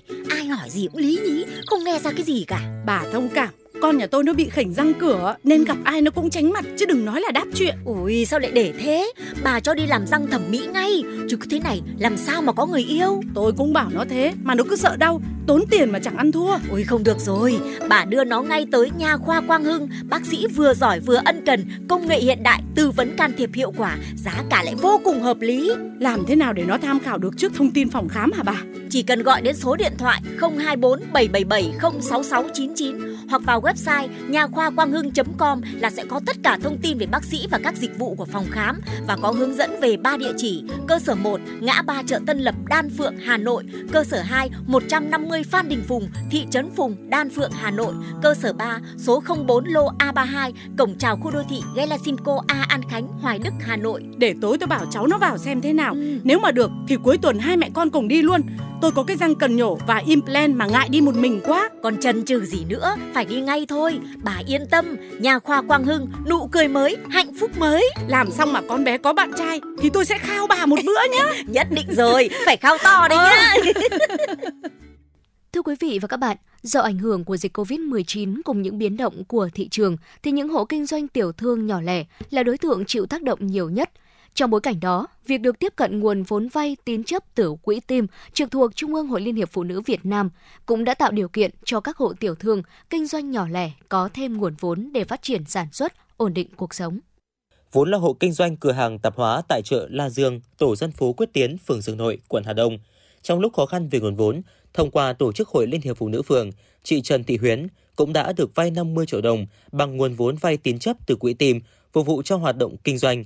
Sau mười tám tháng trả góp thì chị Trần Thị Huyến cũng đã hoàn trả hết nợ và đang có nhu cầu vay thêm để phát triển kinh tế. Nguồn vốn này thực sự phát huy hiệu quả đối với các hộ tiểu thương kinh doanh nhỏ lẻ khi tiếp cận dễ dàng, giải ngân nhanh gọn. Chị Trần Thị Huyến, phường Dương Nội và chị Nguyễn Thị Phương Thảo, phường Nguyễn Trãi, quận Hà Đông chia sẻ. nhờ cái quỹ tim mà chúng tôi có cái uh, quỹ vốn đấy để là lấy hàng vào và để cũng gọi là có một thêm cái thu nhập cho uh, gia đình để còn uh, nuôi các cháu ăn học. Và thì cũng gọi là nhờ cái quỹ tim mà chúng tôi cũng vay là gọi là để có một cái khoản tiền để như là hàng tháng chúng tôi cũng phải trích ra để uh, uh, uh, tiết kiệm để giả dần, thì để sau này là khi chúng tôi vay là đến lúc giả là xong là hết và không phải có một cái công nợ gì. À, tôi mở cơ sở này vào năm hai không một chín. À, vay quỹ tim này cũng hỗ trợ một phần nào chi phí vào thời điểm Covid, hỗ trợ um, cải tạo và cũng như nhập thêm một số các sản phẩm để phụ kèm. À, để duy trì và ổn định hơn thì cũng sửa sang cơ sở mới, gọn gàng sạch sẽ hơn và um, giúp uh, mình ổn định lại kinh tế sau Covid ạ. Lãi suất thì nó không quá đau đầu và suy nghĩ đến cái việc mà hàng ngày để để chi trả. Và nó cũng là một cái khoản để tôi rút tiết kiệm hàng tháng, giúp lãi suất hay nhà khoản trả nó dễ dàng hơn, ngắn gọn hơn. Từ năm hai nghìn, Quỹ Tim cũng đã được triển khai trên địa bàn quận Hà Đông và đến nay cũng đã mở rộng địa bàn hoạt động tại chín trên mười bảy phường với ba mươi bảy cụm cho vay vốn của quận Hà Đông. Chị Nguyễn Thị Hoài Thu, Chủ tịch Hội Liên hiệp Phụ nữ phường Dương Nội, quận Hà Đông, nói. Địa bàn phường thì trong đã phát triển Quỹ Tim trong hơn hai năm gần đây. Và đến cái thời điểm này thì đã có những cái thuận lợi cơ bản, đó là đến chúng tôi cũng đã thành lập được bốn cụm tim trên địa bàn phường. Và trong năm hai không hai hai chúng tôi đã mở rộng được một cụm của cụm Nha Nội. Và cái thuận lợi là được cái sự chỉ bảo rất là tận tình, tức là hướng dẫn rất là tận tình của cán bộ của bên Quỹ Tim. Và cùng với đó là được sự ủng hộ và rất là nhiệt tình của các bà, các bác, các chị ở dưới các chi hội phụ nữ trên địa bàn phường. Chính vì vậy mà hiện nay trên địa bàn phường của chúng tôi là đến thời điểm này là đã có dư nợ vốn hiện nay đã gần hai tỷ đồng. Và cùng với đó là số lượng thành viên đã phát triển trong năm hai không hai hai là một trong những đơn vị có số lượng thành viên phát triển được nhiều nhất là ba mươi lăm thành viên. Và đến thời điểm này chúng tôi đã có là một trăm ba mươi ba thành viên. Và trong năm nay thì chúng tôi cũng phấn đấu là sẽ phát triển thêm được hơn hai trăm thành viên trong năm nay. Hiện nay, tổng số dư nợ Quỹ Tim qua ba năm thông qua tín chấp của các cơ sở Hội Liên hiệp Phụ nữ quận Hà Đông đạt trên hai mươi tỷ cho trên một nghìn sáu trăm hộ hội viên phụ nữ, chủ yếu là đối tượng hộ cận nghèo, tiểu thương kinh doanh được tiếp cận nguồn vốn để phát triển kinh tế. Chị Bạch Thị Phương Thúy, Chủ tịch Hội Liên hiệp Phụ nữ phường Mộ Lao, quận Hà Đông cho hay.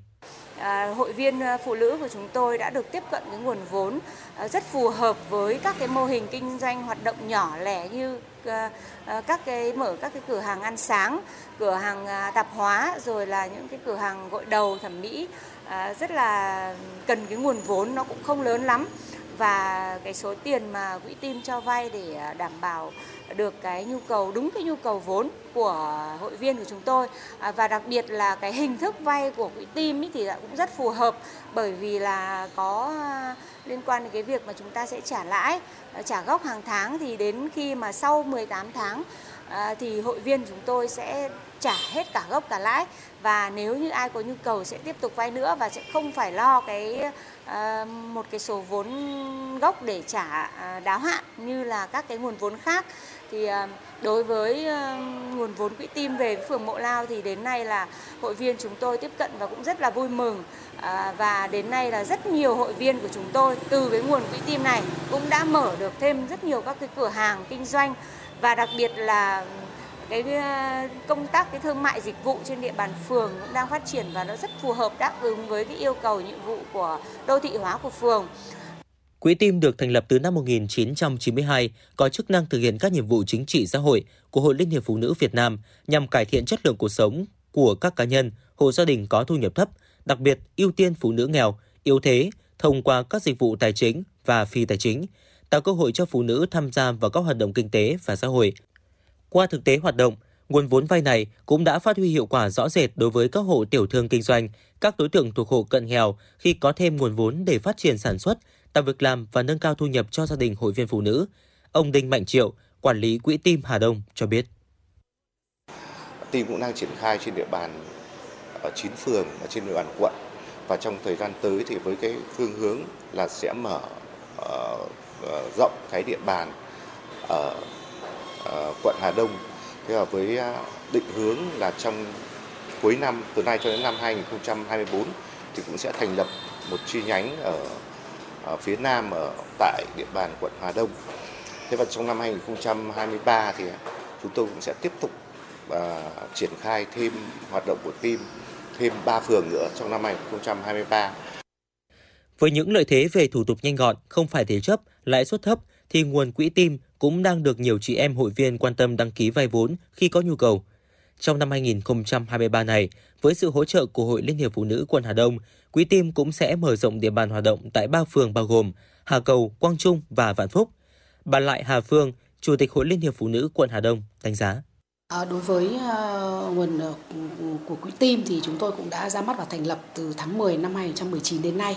Và sau khi ra mắt đến nay thì uh, chúng tôi uh, cũng một giai đoạn bị gián đoạn bởi ảnh hưởng của dịch bệnh Covid. Uh, nhưng mà đến nay thì chúng tôi cũng đã triển khai được chín phường uh, trên tổng số mười bảy phường trên địa bàn quận uh, với số lượng hội viên vay vốn trên uh, một nghìn hội viên uh, vay vốn. Thế và đối với cái nguồn này thì uh, chúng tôi cũng đã hướng là sẽ xây dựng trong trên toàn địa bàn uh, của mười bảy phường phường của quận Hà Đông, và với mục đích là hỗ trợ cho chị em phụ nữ có hoàn cảnh khó khăn để tiếp cận được nguồn vốn để giải quyết việc làm và phát triển kinh tế kinh doanh sản xuất hộ gia đình.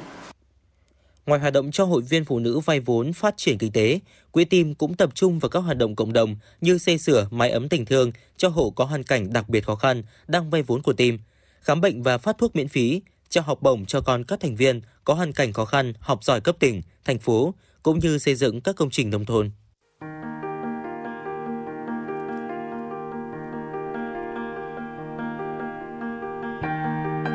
Quý vị và các bạn đang theo dõi kênh ép em chín sáu MHz của Đài Phát thanh Truyền hình Hà Nội. Hãy giữ sóng và tương tác với chúng tôi theo số điện thoại không hai bốn ba bảy bảy ba sáu sáu tám tám. ép em chín sáu đồng hành trên mọi nẻo đường. đường.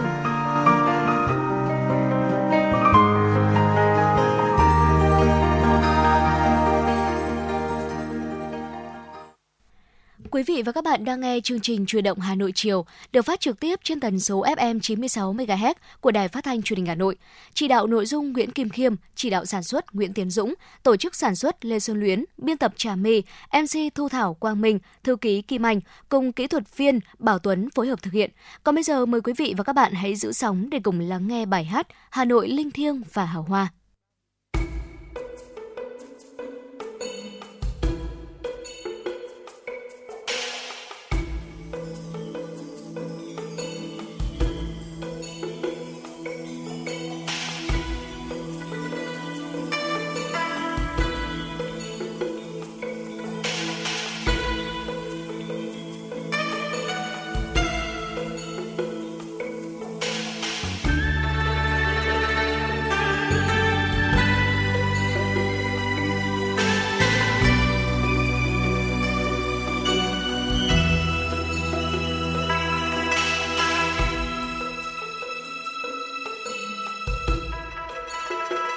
Trăm niên về đây, về đây hội tụ, ngàn năm về đây, về đây hội ngộ.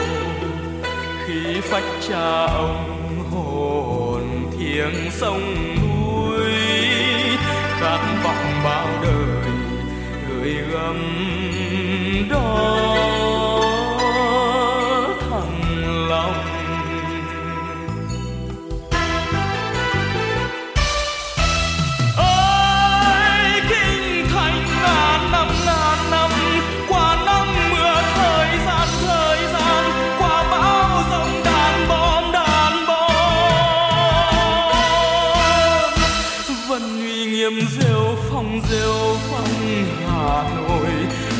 Thơm hương từng trang từng trang Hà Nội, để bay thăng long đông đô Hà Nội, tỏa sáng một thăng long đông đô Hà Nội, linh thiêng linh thiêng hào hoa.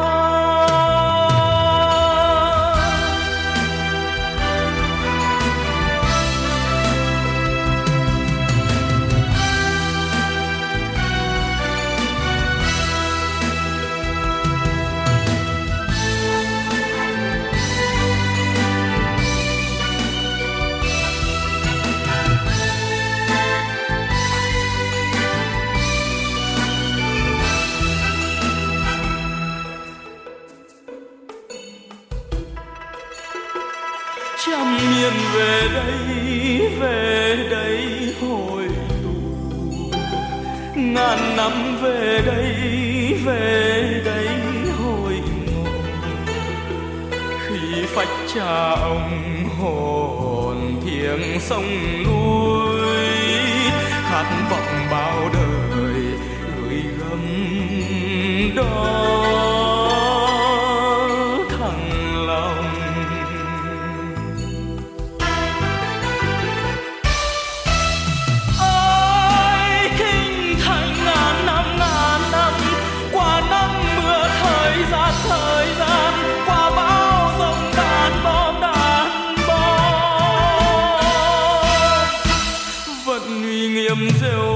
Rêu phong Hà Nội vẫn thơm hương từng trang, từng trang Hà Nội.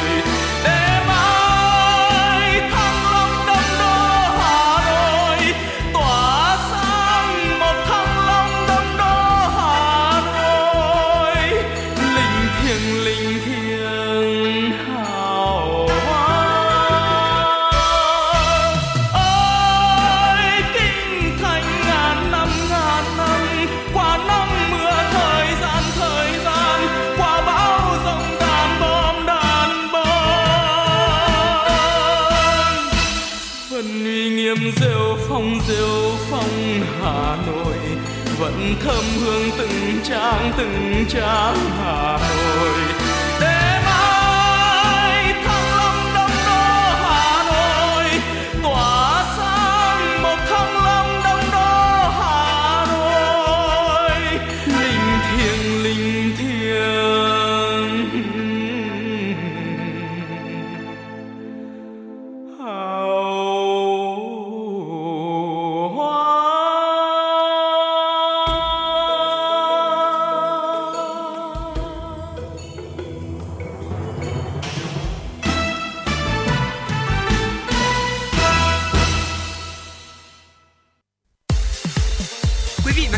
Trên chuyến bay mang số hiệu F M chín sáu.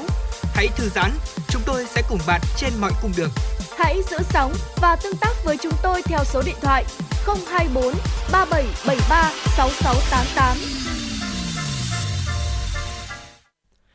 Thưa quý vị, Hà Nội được nhiều trang về du lịch nổi tiếng trên thế giới bình chọn là một trong những điểm đến hấp dẫn nhất trên thế giới nhờ sở hữu hệ thống làng nghề truyền thống, di sản văn hóa, lịch sử, đậm đặc và giá trị. Những tiềm năng ấy vẫn còn bỏ ngỏ. Để không bỏ lỡ thời cơ góp phần phát triển công nghiệp văn hóa thủ đô, nguồn tài nguyên ấy rất cần được khai thác một cách chuyên nghiệp và bài bản hơn. Ghi nhận của phóng viên Truyền động Hà Nội. Một ngày trải nghiệm tại Trung tâm Tinh hoa Làng Nghề Việt mới thấy hết được vẻ đẹp của làng gốm Bát Tràng. Nhờ kết nối điểm du lịch làng nghề, trung bình mỗi ngày trung tâm có hàng trăm du khách ghé thăm và trải nghiệm thực tế làm nghề của người dân ở đây. Bà Nguyễn Thị Minh Trang, Việt kiều tại Australia, chia sẻ. Hôm nay được đến tham quan bảo tàng về Bát Tràng thì cô rất ấn tượng về cái đầu tiên là cái kiến trúc bên ngoài là thể hiện, tức là nó nó nó cách điệu, tức là mình nhìn vào một cái thì đã thấy rằng là đây là một cái bảo tàng về gốm sứ của cái làng cổ Bát Tràng rất là đẹp. Thế hình xòe ra nó như là một bông hoa sen và lại là chất liệu là màu nâu đậm, thì thể hiện là cái sự là của cái làng nghề gốm của Bát Tràng. Thế đi sâu vào bên trong ấy, thì những cái gian hàng bày rất là đẹp và ánh sáng uh, chiếu vào những cái um, cái um, sản phẩm của uh, của của Bát Tràng là rất là là đẹp.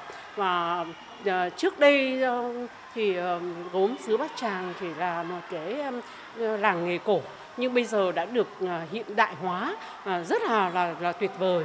Tôi có thấy là gian hàng bày biện trang trí rất là tuyệt vời.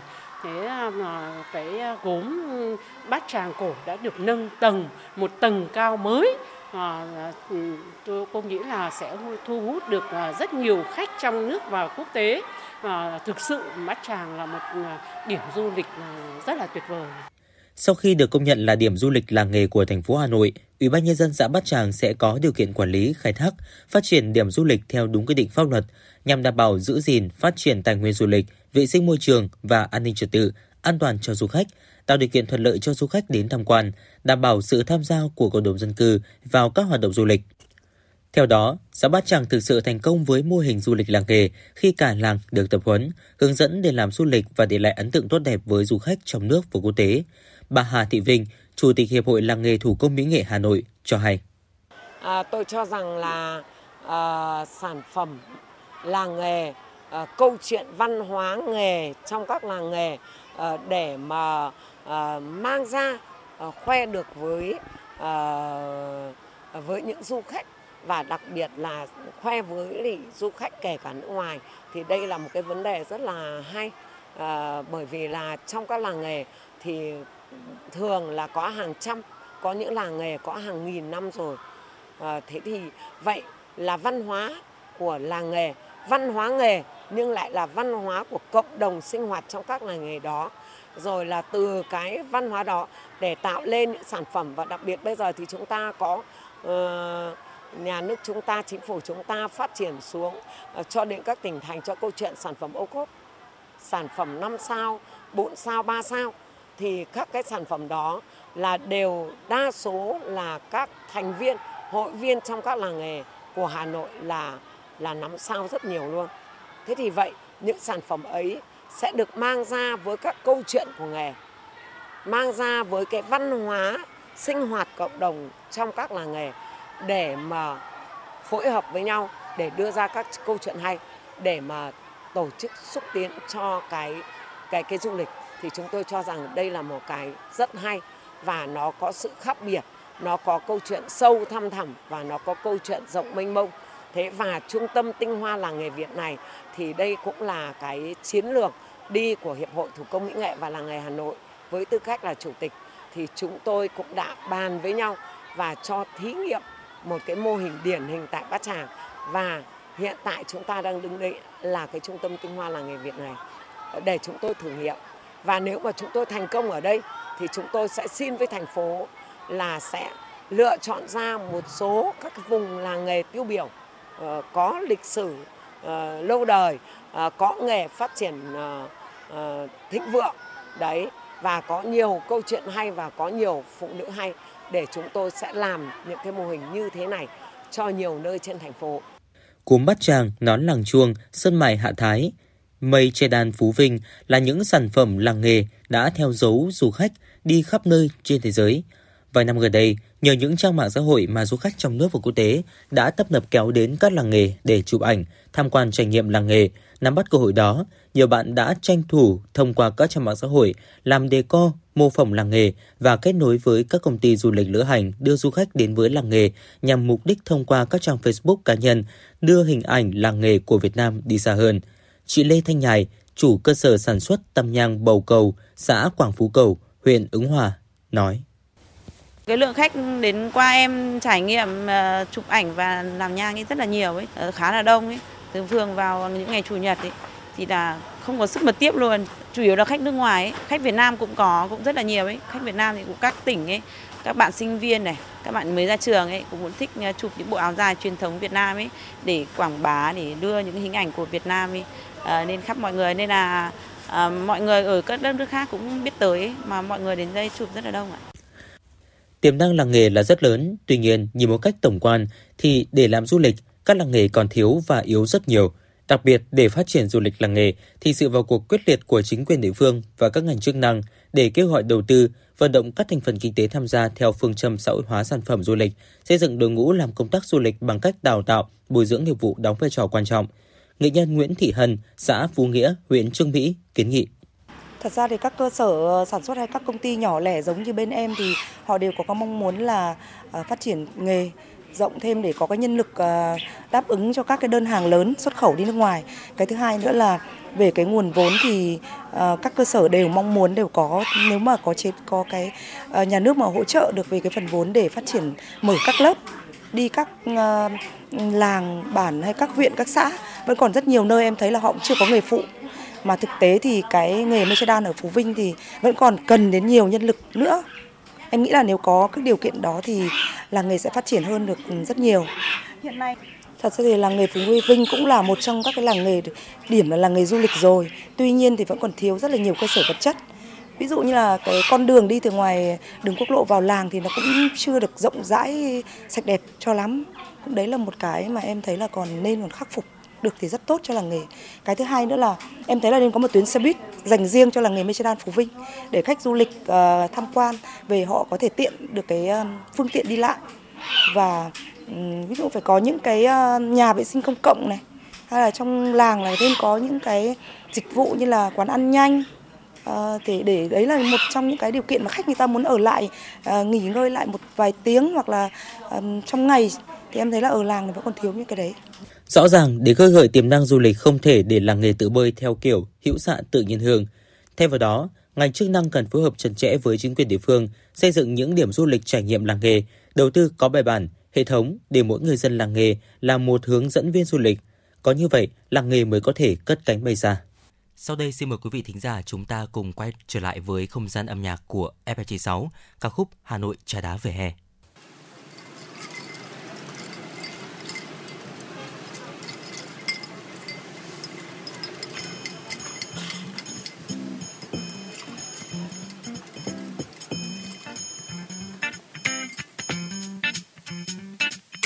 Cho tôi xin một ly trà đá, góc phố nơi tôi hay về qua. Cho tôi quên tạm những vội vã, nghe anh em chuyện đời vui buồn. Cho tôi ly trà chanh và nhiều đá, giống như khi tùm năm tùm ba. Mong hôm nay đường không bụi quá, coi cùng tôi trà đá vỉa hè. Mấy chiếc ghế thấp bên ly trà, ai bảo là không sang. Nghe anh nghêu ngao khúc ca đời vui là mấy. Và có những lúc đắng cay muốn quê đời bao nỗi tính toán. Rồi tôi sẽ đến ngày gặp nhau, Hà Nội trà đá vỉa hè. Nhấp trên mỗi ly trà tôi thấy tôi không nhỏ nhẹ và bon chen. Sát nhau lại sao bình yên những phút nghĩ về mình, yeah, yeah. Và thấy bao điều ta dường như đã quên, nói chuyện xưa chuyện hôm nay. Và những khi ta cùng nhau ngồi uống Hà Nội trà đá vỉa hè. Cho tôi thêm một ly trà đá, ý thương dâng cho cô bạn tôi đang say mê ngồi buồn và chém gió. Đến với nhau bằng những nụ cười, anh thanh niên ngồi không yên từng đây. Chắc tối nay có hẹn người yêu, thôi ra đây một ly trà đá, cứ uống đi, Hà Nội không vội được đâu. Ê yo, cho xin một ly trà đá với vài điều vinh nàng. Hôm nay cả lũ chưa muốn về nhà, muốn ngồi đây êm hàng lá cà, nói chuyện đời, nói chuyện người, nói lung tung linh lan rồi lan ra cười. Đã xuống phố là phải chém gió, chém một phát là cây lại đổ, rất ai phát là mình trở thành vua trẻ. Ê yo, nắp điện thoại gọi thêm đồng bọn, nếu mà chém là phải đông đủ, giá rất rẻ, vui vẻ nhanh gọn, chém cái gì là muốn với nhà tổ, tính tiền nhanh cho em bà chủ. Cho tôi xin một ly trà đá, giống như khi tùm năm tùm ba. Mong hôm nay đường không bụi quá, coi cùng tôi trà đá vỉa hè. Mấy chiếc ghế thấp bên ly trà, ai bảo là không sang. Nghe anh nghêu ngao khúc ca đời vui là mấy. Có những lúc đắng cay muốn quên đầy bao nỗi tính toán. Rồi tôi sẽ đến ngày gặp nhau, Hà Nội trà đá vỉa hè. Nhấp trên mỗi ly trà tôi thấy tôi không nhỏ nhẹ mà bon chen. Sát nhau lại sao bình yên những phút nghĩ về mình, và thấy bao điều ta dường như đã quên, nói chuyện xưa chuyện hôm nay. Vẫn những khi ta cùng nhau ngồi uống Hà Nội trà đá vỉa hè. Nhấp trên mỗi ly trà,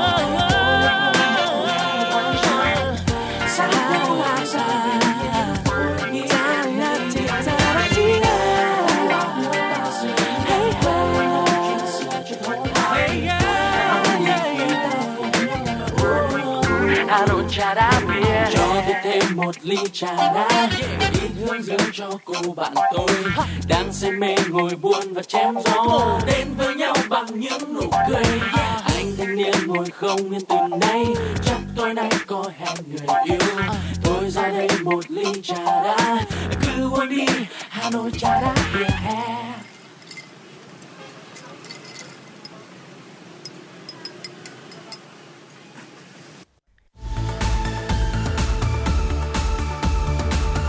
Và các các bạn đang theo dõi kênh ép em chín mươi sáu MHz của Đài Phát thanh Truyền hình Hà Nội. Hãy giữ sóng và tương tác với chúng tôi theo số điện thoại không hai bốn ba bảy bảy ba sáu sáu tám tám. ép em chín mươi sáu đồng hành trên mọi nẻo đường. đường.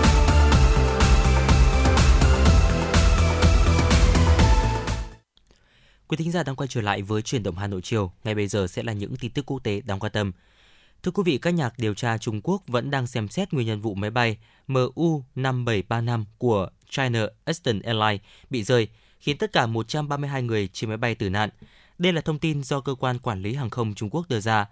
Máy bay Boeing bảy ba bảy tám không không của hãng hàng không China Eastern Airlines đã rơi xuống một vùng núi ở phía nam tỉnh Quảng Tây vào ngày hai mươi mốt tháng ba năm hai nghìn không trăm hai mươi hai. Đây được coi là thảm họa hàng không chết chóc nhất của Trung Quốc trong vòng hai mươi tám năm vừa qua. Vào đêm trước kỷ niệm một năm vụ tai nạn máy bay xảy ra, Cục Hàng không Dân dụng Trung Quốc C A A C cho biết các chuyên gia đã kiểm tra hơn một trăm mảnh vỡ máy bay. Cơ quan quản lý Trung Quốc cho biết thêm, cuộc điều tra đã tập trung vào cách các bộ phận hoạt động chính trước khi vụ tai nạn xảy ra và xem xét kiểm soát không lưu, hành khách và những gì máy bay đang chở. Hộp đen ghi âm buồng lái và ghi dữ liệu chuyến bay đã được gửi đến phòng thí nghiệm của Ủy ban An toàn Giao thông Quốc gia Mỹ ở Washington, một động thái được Bắc Kinh ủng hộ bất chấp căng thẳng chính trị gia tăng giữa hai nước. Các nhà điều tra vụ tai nạn đang xem xét hành động của phi hành đoàn trên buồng lái máy bay. Thưa quý vị, Singapore sẽ áp dụng mức phạt nặng hơn với những người phạm tội sở hữu một lượng lớn các loại ma túy được xếp vào nhóm A. Đây là điểm mới trong luật phòng chống ma túy sửa đổi được Quốc hội Singapore mới thông qua. Các loại ma túy thuộc nhóm A tại Singapore là những loại gây nguy hại nghiêm trọng như heroin, cocaine, ma túy đá hay cần sa. Theo luật cũ, những người bị phát hiện sở hữu ma túy có thể bị phạt tù mười năm hoặc phạt tiền hai mươi nghìn ét gi đi hoặc cả hai. Tuy nhiên, không có mức trọng lượng ma túy tối thiểu để xét xử. Nhưng với luật sửa đổi, những người sở hữu ít nhất là từ mười đến mười lăm gram heroin sẽ phải đối mặt với án tù tối thiểu là mười năm. Một thay đổi quan trọng khác đó là Singapore hình sự hóa việc buôn bán, sản xuất, sở hữu và tiêu thụ các chất hướng thần. Luật mới cũng cho phép bắt giam những kẻ lạm dụng các chất này để đưa đi điều trị. Thành phố Dubai, các tiểu vương quốc Ả Rập Thống Nhất mới đây đã đưa ra sáng kiến về các tấm lát đường giúp tiết kiệm nước. Những tấm lát đường sẽ được làm bằng cát sa mạc, cho phép nước thấm qua nhanh hơn, trong khi ở phía dưới là các bể chứa nước dạng hình tổ ong. Thiết kế như vậy để thu gom nước mưa vào các kho chứa nước dưới lòng đất, giúp tiết kiệm nước, giảm nguy cơ ngập lụt. Theo ước tính, dự án này sẽ thu được lợi nhuận cao gấp bốn lần nhờ việc tạo ra nguồn nước mới sử dụng trong trồng trọt, canh tác tại vùng sa mạc. Thưa quý vị, ngày hôm qua, Bộ Nội vụ Hà Lan đã ra quyết định cấm nhân viên sử dụng ứng dụng mạng xã hội TikTok trên điện thoại công. Quyết định được đưa ra sau một loạt các động thái cấm TikTok tương tự của nhiều nước châu Âu khác. Bộ Nội vụ Hà Lan cho biết, cơ quan này hạn chế tất cả các ứng dụng từ các quốc gia có các chương trình mạng nhắm vào Hà Lan hoặc lợi ích của Hà Lan trên các điện thoại do chính phủ phân phối. Tháng hai vừa qua, Cơ quan Tình báo Hà Lan đã liệt kê một số nước có chương trình mạng gây ra nguy cơ gián điệp. Cơ quan Tình báo Hà Lan trong tháng hai đã đưa Trung Quốc, Nga, Iran và Triều Tiên vào danh sách các nước có các chương trình như trên.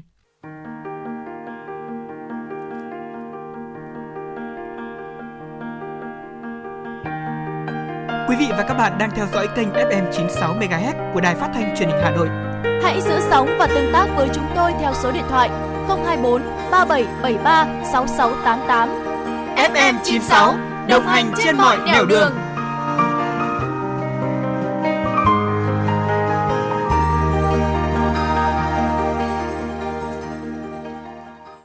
Thưa quý vị, thời gian vừa qua, toàn thành phố Hà Nội đã xây dựng triển khai mô hình camera an ninh tại một trăm hai mươi mốt phường xã thị trấn của ba mươi quận huyện thị xã.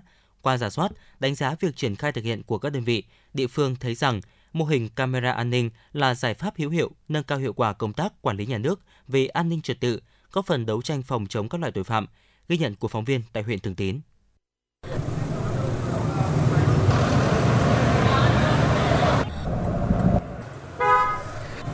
Xã Tự Nhiên là một trong những xã trọng điểm của huyện Thường Tín. Địa bàn tập trung đông dân cư sinh sống, có nhiều điều kiện thuận lợi để phát triển về mọi mặt. Tuy nhiên, đây cũng là nơi tiềm ẩn nhiều vấn đề phức tạp về an ninh trật tự. Để nâng cao hiệu quả công tác phòng ngừa và đấu tranh với các loại tội phạm, từ năm hai nghìn không trăm hai mươi, địa phương này đã huy động kinh phí từ ngân sách xã và các nguồn xã hội hóa để lắp đặt bốn mươi lăm camera tại các trục đường chính, ngã tư, trường học, trung tâm xã và những điểm phức tạp về an ninh trật tự. Hiệu quả của các camera được khẳng định ngay từ việc hỗ trợ phục vụ công tác điều tra các vụ án xảy ra ngay trên địa bàn. Trung tá Trịnh Công Sơn, trưởng công an xã Tự Nhiên chia sẻ. À, từ đầu năm đến nay thì tình hình an ninh trật tự trên địa bàn vẫn đảm bảo. Phạm pháp hình sự thì xảy ra vẫn hạn chế, có hai vụ thôi, cũng giảm so với thời gian trước. Có hai vụ trộm, nhưng mà hai vụ trộm này và cáo chị là cũng từ cái công tác camera, chúng giám sát ấy, của nhà dân, thì chúng tôi là, là đã khám phá được ngay. Ông Nguyễn Xuân Phiến, Chủ tịch Ủy ban nhân dân xã Tự Nhiên cho biết, hệ thống camera an ninh đã hỗ trợ tạo thuận lợi cho lực lượng công an trong việc theo dõi, kiểm soát các hoạt động diễn ra trên địa bàn. Từ đó kịp thời phát hiện, xử lý nhiều vụ việc liên quan đến an ninh trật tự. Thì sau khi họp Đảng ủy, anh Sơn đưa ra, trưởng công an đưa ra là Đảng ủy ủng hộ rất cao. Trong đó kế hoạch Ủy ban xã đã triển khai toàn bộ đến các thôn, các cụm dân cư, là nhân dân rất đồng tình ủng hộ. Một là cái thắp sáng vùng quê, hai là cái camera giám sát. Đấy. Các trưởng thôn là ủng hộ rất cao, thì cũng đã dẹp bỏ một phần nào những cái, cái đối tượng ấy là công an là nắm được ngay. Ở xã Hồng Vân, với nguồn kinh phí của địa phương và xã hội hóa từ quần chúng nhân dân, toàn xã hiện đã lắp đặt ba mươi hai camera an ninh tại các ngã ba, ngã tư giao nhau với quốc lộ, đường tỉnh, đường liên xã, liên thôn, khu trung tâm hành chính công sở, cổng trường học trên địa bàn. Ông Nguyễn Văn Phượng, Phó Chủ tịch Ủy ban Nhân dân xã Hồng Vân đánh giá. Thế cho nên là về hạ tầng ấy, thì ngoài các cái mắt mà do uh, các đồng chí lắp đặt thì những hộ dân người ta cũng rất là đồng thuận, người ta kết nối, chia sẻ cái hạ tầng đường dây viễn thông, rồi cung cấp i pê cho các đồng chí quản lý. Thế thì trên cái cơ sở đó thì hiện nay về cơ bản người dân Hồng Vân được biết như vậy thì là người dân Hồng Vân rất là yên tâm. Đầu tiên là người dân là yên tâm bởi vì luôn luôn có những các đồng chí là giám sát giúp rồi. Thứ hai là về đối với các cái đối tượng trong cũng như ngoài địa phương, khi biết Hồng Vân có camera thì như vậy tôi có ý kiến đấy, là biết cái là cũng tránh ngay, không không không không có những hành vi vi phạm pháp luật tại những cái vị trí, những cái nói chung là toàn xã luôn, là hạn chế rất là nhiều. Thứ ba nữa là gì, là cái thuận lợi của nó chính là công tác chúng ta giám sát được mọi lĩnh vực, từ giao thông có những cái vấn đề gì cần phản ánh kiến nghị thì cái công cụ hỗ trợ này góp nó giúp rất là tốt, đắc lực luôn để cho công tác truy vết xử lý tình huống rất là nhanh, chính xác. Hiện tại, hầu hết các hình ảnh ghi lại từ camera đều được truyền tải về hệ thống máy tính của ban công an xã. Từ khi có các camera an ninh hỗ trợ, tình trạng mất an ninh trật tự, uống rượu, gây gổ hoặc tụ tập cũng giảm hẳn. Và đặc biệt là mô hình camera an ninh kết hợp cùng với mô hình ánh sáng an ninh thì hiệu quả càng rõ rệt. Từ khi camera an ninh được triển khai trên địa bàn tới nay, tình trạng vi phạm an ninh trật tự, trộm cắp đã giảm khoảng ba mươi phần trăm so với trước đó. Và hiện, Công an xã Hồng Vân cũng đã và đang tiếp tục vận động người dân nhân rộng mô hình này tại một số thôn còn lại. Thiếu tá Nguyễn Cao Cường, trưởng Công an xã Hồng Vân cho biết thêm. Lúc đầu ấy, thì bà con thì người ta cũng là từ cái việc là lắp đặt này ấy, thì người ta tất nhiên là nó có kinh phí thì nó cũng lớn. Thế tuy nhiên khi mà vận động tuyên truyền thì nhân dân rồi doanh nghiệp người ta thấy à cái việc này là là phục vụ cho chính bản thân là là là, là gia đình người ta, thứ hai là cái tuyến ngõ người ta là đảm bảo an ninh trật tự. Thế bảo cái này thì, thì người ta đi ngủ mà công, công an trông trông hộ thì tốt quá. Đấy, thế là, là cũng là là cái mà sau khi vận động tuyên truyền thì người ta thấy là nó rất có ích. Đấy, và cái việc này là là người ta ngủ những ngày đêm có công an trông. Đấy, thế là từ đấy là là, là là phục vụ cái việc lợi ích bản thân là của người ta, thế là người ta rất ủng hộ. Thậm chí là cung cấp cả hệ thống điện rồi mạng là người ta cung cấp luôn. Có thể thấy, mô hình camera an ninh đã và đang phát huy hiệu quả trong công tác phòng ngừa và đấu tranh với các loại tội phạm, đảm bảo an ninh trật tự, đồng thời phát huy được nội lực của toàn xã hội trong việc tham gia phong trào toàn dân bảo vệ an ninh Tổ quốc, được nhân dân đồng tình ủng hộ. Đây thực sự là một biện pháp phòng ngừa đạt hiệu quả cao, cần được tiếp tục nhân rộng trong thời gian tới.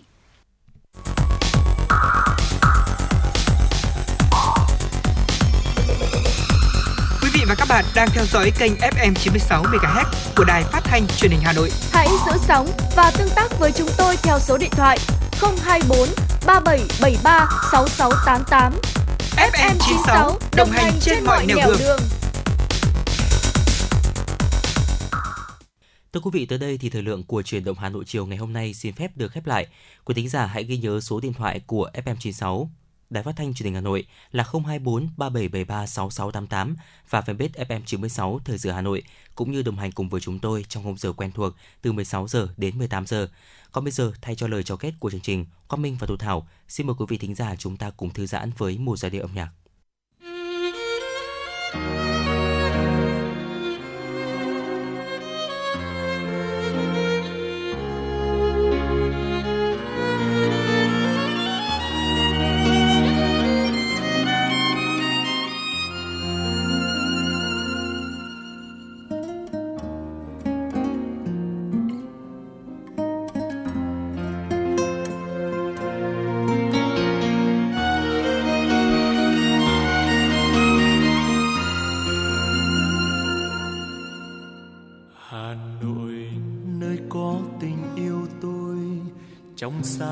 Xa kỳ đến lạ, ngày ngày em có gọi tên tôi mà sao hoa sữa thơm hương vô chừng.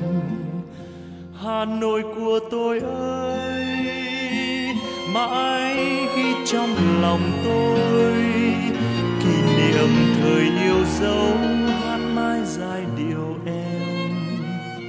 Hà Nội của tôi ơi, dẫu đi trăm ngàn nơi vẫn sáng những thăng long đông đô ngàn năm, cứ bên tôi đi trên đường quen hồn nhiên nét duyên xưa Tràng An và em trẻ mãi có trong nhau đêm dương cầm phố.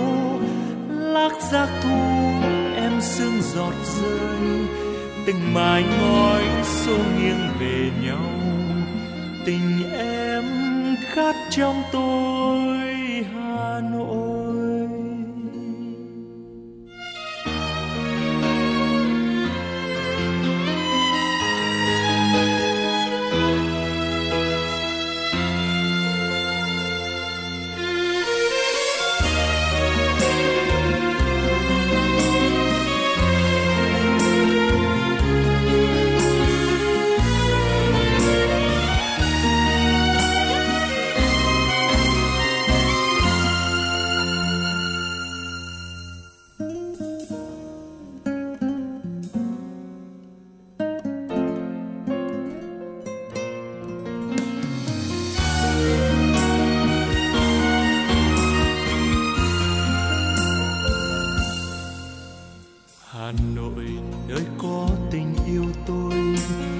Sáng xa kỳ đến lạ, ngày ngày em có gọi tên tôi mà sao hoa sữa thơm hương vô chừng.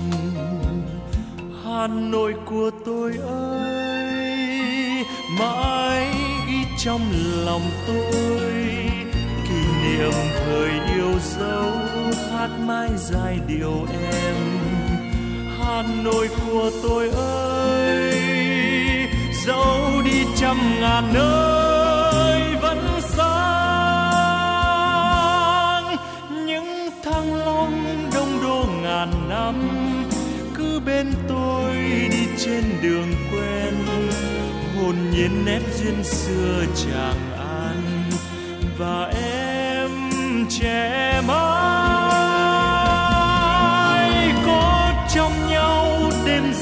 Cầm phố lác giác thu em sương giọt rơi, từng mái ngói xô nghiêng về nhau, tình em khát trong tôi Hà Nội. Những thăng long đông đô ngàn năm, cứ bên tôi đi trên đường quen hồn nhiên nét duyên xưa Tràng An và em trẻ mãi có trong nhau đêm dương cầm phố. Lác giác thu em sương giọt rơi, từng mái ngói xô nghiêng về nhau, tình em khát trong tôi Hà Nội.